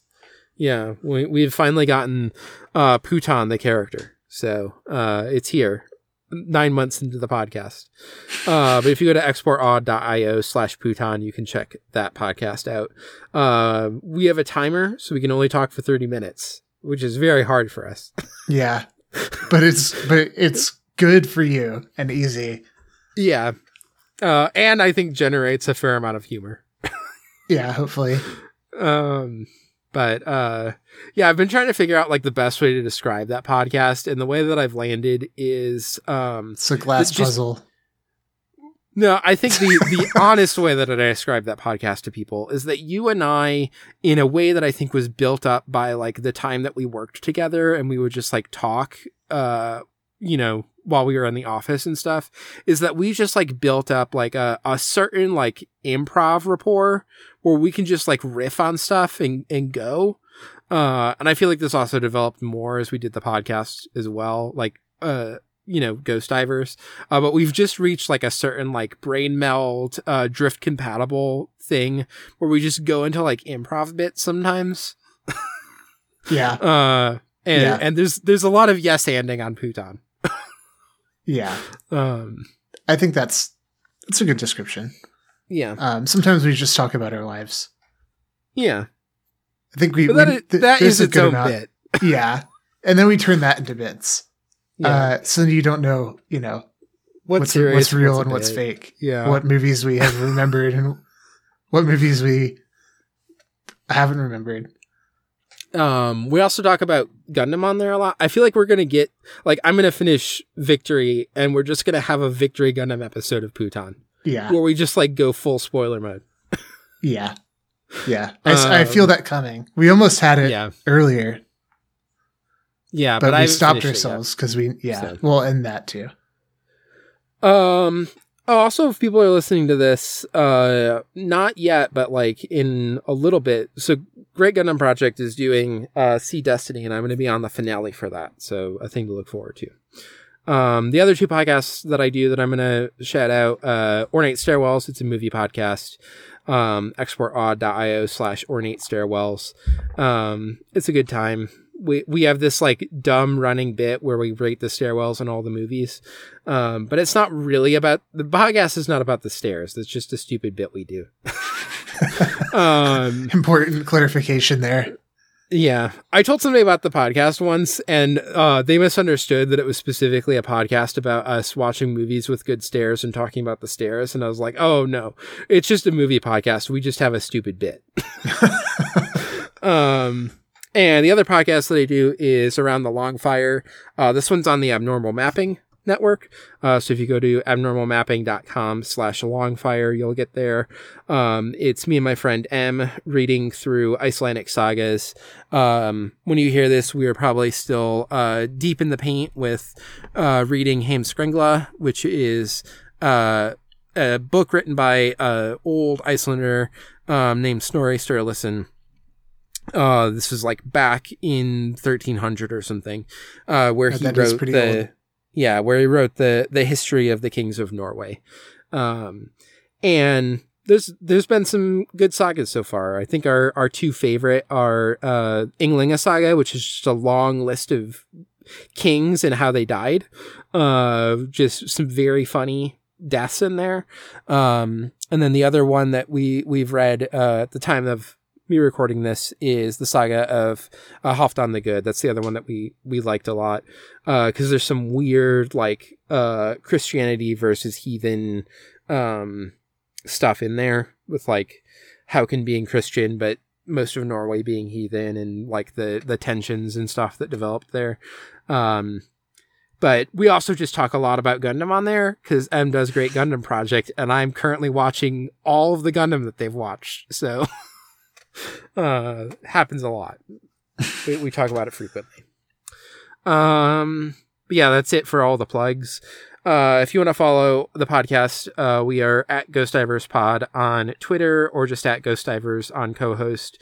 You can follow me at Fox Foxmomnia on Twitter, co-host, uh, whatever else, you know, Letterboxd, uh, AniList, all those stuff. Where can people find you? Y'all can find me at rabbleais uh, on Twitter or co-host.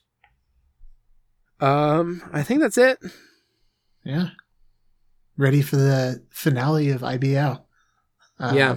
I, I am very ready. I I got to the end of these and I just wanted to go and I actually watched the final episode just because I needed to like see it. Sometimes just we just gotta we just gotta do the ending. You know. Um, but I've held off on really talking about stuff. Okay. Good. Um, but not next time. Next time we just unleash. Um, so, bye. Bye, everyone. 漂う空のどこか遠く祈り綴る星があるとしたら僕らはそこへ向かうだろうかそして何せなかった約束。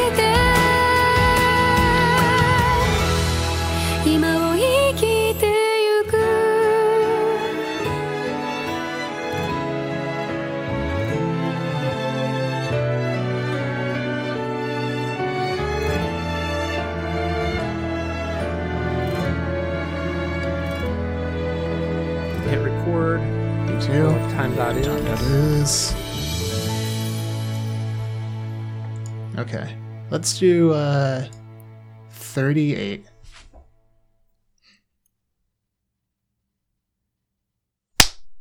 Um, as a note, we'll have to take a shorter, uh, or we'll have to take a slightly longer body break at some point. Um, because we, since Emily was like really sick, and then she was spending most of the time in the bedroom, sleeping in the bed, everything, and I was sleeping on the sofa for like most of this week. Um, and we're washing the sheets so they're like clean before I go back to sleeping in the bed as well. That Um, makes sense. but right now they are in the dryer. Uh, I am the one who makes the bed. Uh, Emily does not do that. Um, and Emily is probably going to go to bed while we're still recording. So You gotta get um, the sheets on. yeah, I'll have to get the sheets on at some point. So, um, but I figured we could start recording because the the dryer's still running. Um, and then probably whenever I first need a, uh, you know, body break, we can do that. Which Okay. uh, I I probably will need one tonight because I'll I'll try to keep uh drink check quick. Um, because I feel like we're gonna have a lot to talk about for the main podcast. Yeah. Um, but Could be. um, I've got a, a water in here. Um, you know, as usual. Um, I've got some tea that I'm finishing up because uh, I didn't drink my tea earlier uh, and realized ah, I should probably have that because I'm getting tired. Um, I have a Kirin Ichiban. Um, and then my fourth beverage in here. Uh, this is the special one. Four beverages. Yeah. Uh, is Irn-Bru. Um, Oh yeah, yeah. Iron, Yeah. Irn-Bru. yeah. Irn-Bru. yeah, I know it. I I know I know it well. Um, so for there's like a a um place that's pretty close to us that's like primarily Irish goods and food, but also has some like Scottish stuff in there as well. Um, and for Easter, Emily likes to get stuff from there because um like most of the the chocolate like eggs and things are they just like taste better like there's like better speckling and stuff i don't know what the exact difference is but um you know if you get like cadbury mini eggs and stuff like that which she loves um but and then also just like getting fun drinks and other stuff to go into like easter baskets and so i've been holding on to the the Irn-Bru um until we do an iron blooded orphans episode because Hell yeah. um you know uh, iron brooded orphans Yeah. Um, so that's a great pull. I'm gonna go get some fucking Irn-Bru for our finale episode. yeah That's a great idea. Um, the place that I, I've told you about before, the like, it's enormous international grocery store that is in Oh, yeah. Cincinnati for some reason. Um, has uh, Irn-Bru, so I've gotten it from there. yeah Yeah, I like it. Yeah. Uh, it's a it's got put like it- a it, it's not like just um cream soda flavor but it kind of reminds me of a cream soda you know Yeah, that was my. It had um. It has like partial cream soda, and then the other part is kind of like more like herby in a weird way, like herby in the way that like Malort is herby. You know what I mean? mm-hmm. but not don't as like intense as malort Not even no, not even close. Yeah. i just Um, noticed that my vpn's connected so i'm going to turn it off but there might be a hiccup in the process Okay, no problem. just so you know um it is off now i don't know if you can hear me I still can. Yeah. Okay. I feel like every I feel like sometimes when I when I turn it off, there's like a brief moment where, um, because I think it's related to whatever, you know, there's the like protector thing where if it just like fails, it will cut your internet. Um, Oh yeah, kill switch. Yeah. I feel like sometimes that that uh will have an effect. Sometimes even when I turn it off. Yeah. Um, Uh, seems to be fine though. My drink check is water in my green cup, the lime green cup, uh, speckled one, and uh, or the bubble like the bubbled one, uh, and my mug, and I've got oolong tea, but I have uh, this is ginseng oolong tea, uh, which they gave me by accident because when I went into the the tea store like a couple months ago, um, Yeah. I put in my order and then they just like were filling another order at the same time and then gave me didn't give me something I bought and then gave me like this. Uh and then I I left I got home and I like noticed it- that I'd gotten the wrong thing because I have the other the other oolong, which is like Formosa oolong. And I was like, no, no, no, I didn't get this, but whatever. I'm not going to complain. It's all, it's not a big deal. Yeah. And then they called me like over a week later. The tea store called me and they were like, "Hey, we messed up your order." I was like, "What? How did you How did you figured that out and then you called me?" Like that's that's amazing. Um and like I totally appreciate that. Uh yeah. they're like, "Yeah, we've got your uh Korean green tea here. So just come get it whenever you want." And so I got that as well. Um, Yeah. But they didn't ask for this back or anything. I mean, they they probably couldn't. Uh so I've been drinking it and I was also I was pretty tired earlier. So I've had like a whole pot of this and I I feel freaking great. Uh so yeah. yeah, highly recommended ginseng oolong. Um, I'm looking up the described uh, flavors for this, um, and it does say that it's like a mix between a cream soda, an orange soda, um, and a ginger soda with like a little bit of. It's specifically when you're talking about like the thing that's in like Malort as well. It would be like uh the bitter part. You know, like the herb is like adding a little bit of bitter. It's a little bit bitter. It's got that um, like it's kind of it's kind of like a a without like nearly the same bitterness, but it's kind of like a like Campari soda, you know? Yeah, Um, it, it's got that like this chemical is the wrong word because I mean it's all chemicals, and it's Yeah. not like bad, like a toxic or a you know like Yeah, it, it- it's it's not bad, but it's just that weird like there's that sharpness to it, you Mhm. know, that is like that's the the herby side that it just like has that sharpness. Um, it's it's like a lesser version of like sometimes when I'm eating really spicy food, like uh piquant in particular, you know, where it's like mhm. uh you you really have the like capsaicin going in um i'm like it is like interesting that like these plants uh develop this as like a, a defense mechanism and now i'm specifically eating it for the like thing that is supposed to be like harming me and and uh making me not want to eat it and that's like the whole reason why we cultivated and eat it it hasn't fully backfired because now they get cultivated uh Yeah, which is true. you know good for the the the plant survival but um yeah. Uh, and it is sometimes there is that like certain bitter quality to like herbs and things too. There's a certain amount where I'm like, I enjoy this, but also like I feel like it has this to like make bugs not want to eat it or something. Yeah, You like know? it's it's like objectively like kind of an unenjoyable flavor. Yeah. like to, like you're you're just like sheer sense reaction is like not you like the the bitterness of some of that stuff. Yeah. Like you can Um, enjoy it because enjoyment is like you know a higher order like cognitive process. Yeah. Um, but just like your mouth reacting to it is like repelled by it. uh the the wildest version of this is uh neem leaves also called curry leaves. Um and usually i think the ones people call curry leaves are specifically what would like often be referred to as like sweet neem leaves which are the Mhm. ones that you would like cook with you would you would put in. Um you know I, I will use it in popcorn all the time. It's really good uh with like you know some other spices if you're like making a little spiced popcorn to have some neem leaves in there. But it's like used in lots of indian cooking uh ends up in you know dolls and all sorts of things Mm.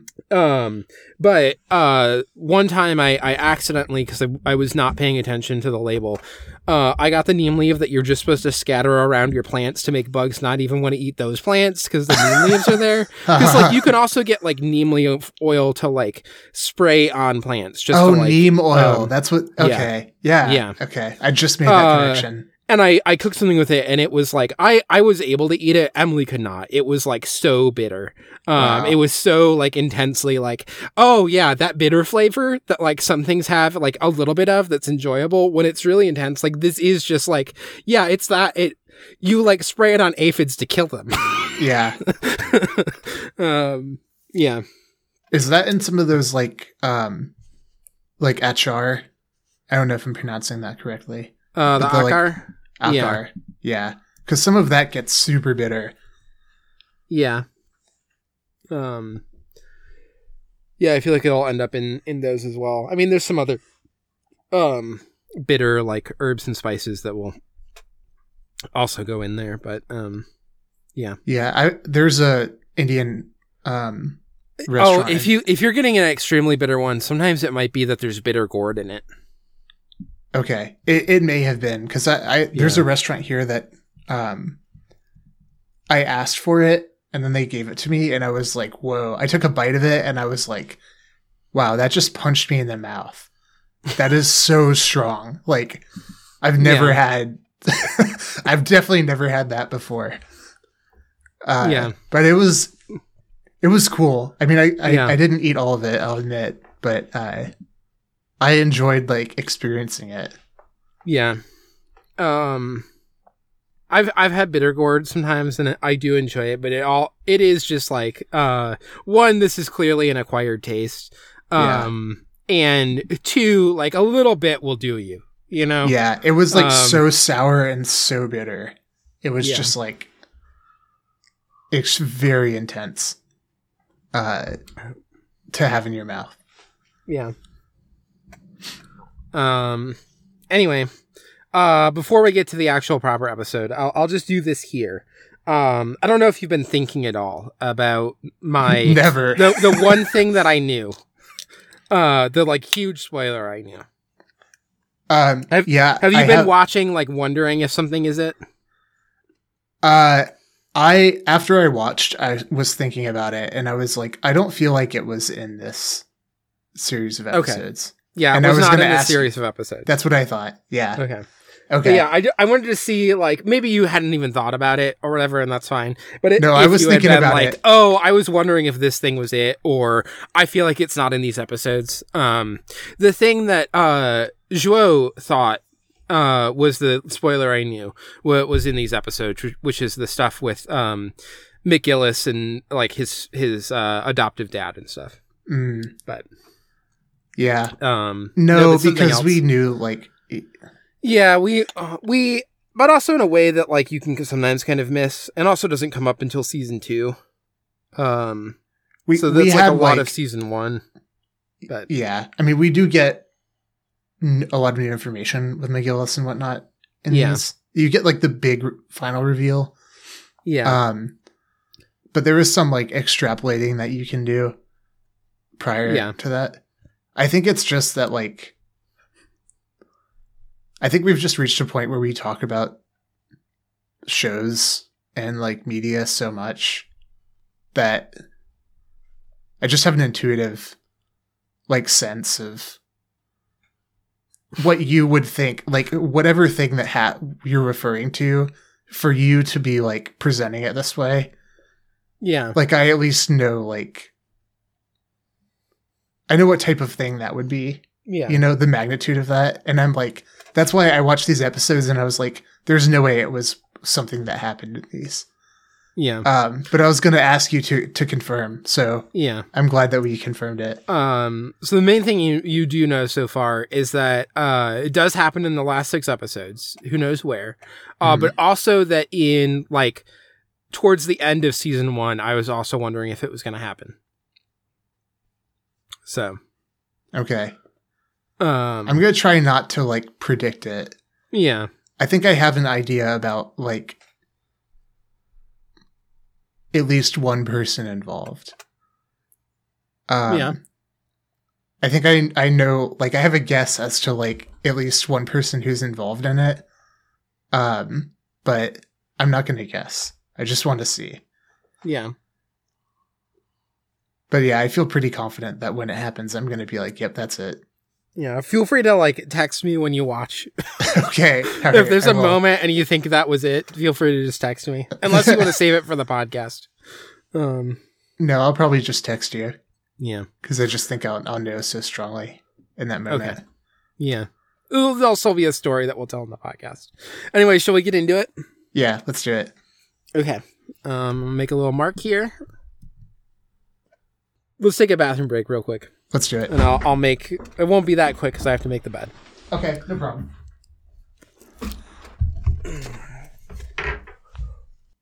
Okay, should be good to go. Okay, awesome. Thank you for waiting for me to do some sheets. Oh yeah, no worries. It's all good. I just went in and I turned the light off in in the bedroom because Sarah always always falls asleep with the light on. um, so I, I always go. I go ahead. uh, I understand that. Um, I do it less with like electric lights, but uh, I do actually sleep pretty well with like lights. Um, but my best is like if you're like uh taking a nap in the middle of the day and there's like light coming in. That's you know good sleep for me. I sleep I sleep pretty well with the lights on. yeah, it can be nice with a nap. um, yeah, I mean, I don't know where when, but I read a thing that was like, it's not really not good for you to sleep with the lights on. Um, Yeah. So I always make, I always wait till she's like, you know, well, pretty well asleep, and then I go and turn it off. Um, because she doesn't care if I turn it off while she's sleeping. Um, but also like she's not gonna do it, you know. Yeah. So I go in and like I try to turn it off pretty early in the night so she gets like a good sleep. Yeah. Okay. Um You good? You ready to go? Yeah, I think so. Um oh do we want to do Content warnings. the content warnings? Are you still recording? yes. Okay. Um so in terms of content warnings, I I feel like if you've made it this far, right? Yeah. There's not that much new. Um but you know there there's uh I got there is like a significant escalation in the the violence and tragedy department, I guess. Um you know, we got some like impalements and things. Um so be I guess be prepared for that, but um yeah, otherwise um what there there is I can maybe try and find the the bits, but there is like a little bit more with um Almiria and McGillis. Um so I I can like call out uh I'll do it in the the episode description again, but like the specific um you know timestamps on uh episode 49. I think Mhm. that's like the main one. Um I it's like less significant, but I could especially if people have already been skipping it, I think you know they can also just try and skip past that bit um so but i i think that's about it i don't know if there's anything else that really stands out to you No. I think that uh I think that covers it um sufficiently. Yeah. All right i'm gonna hit stop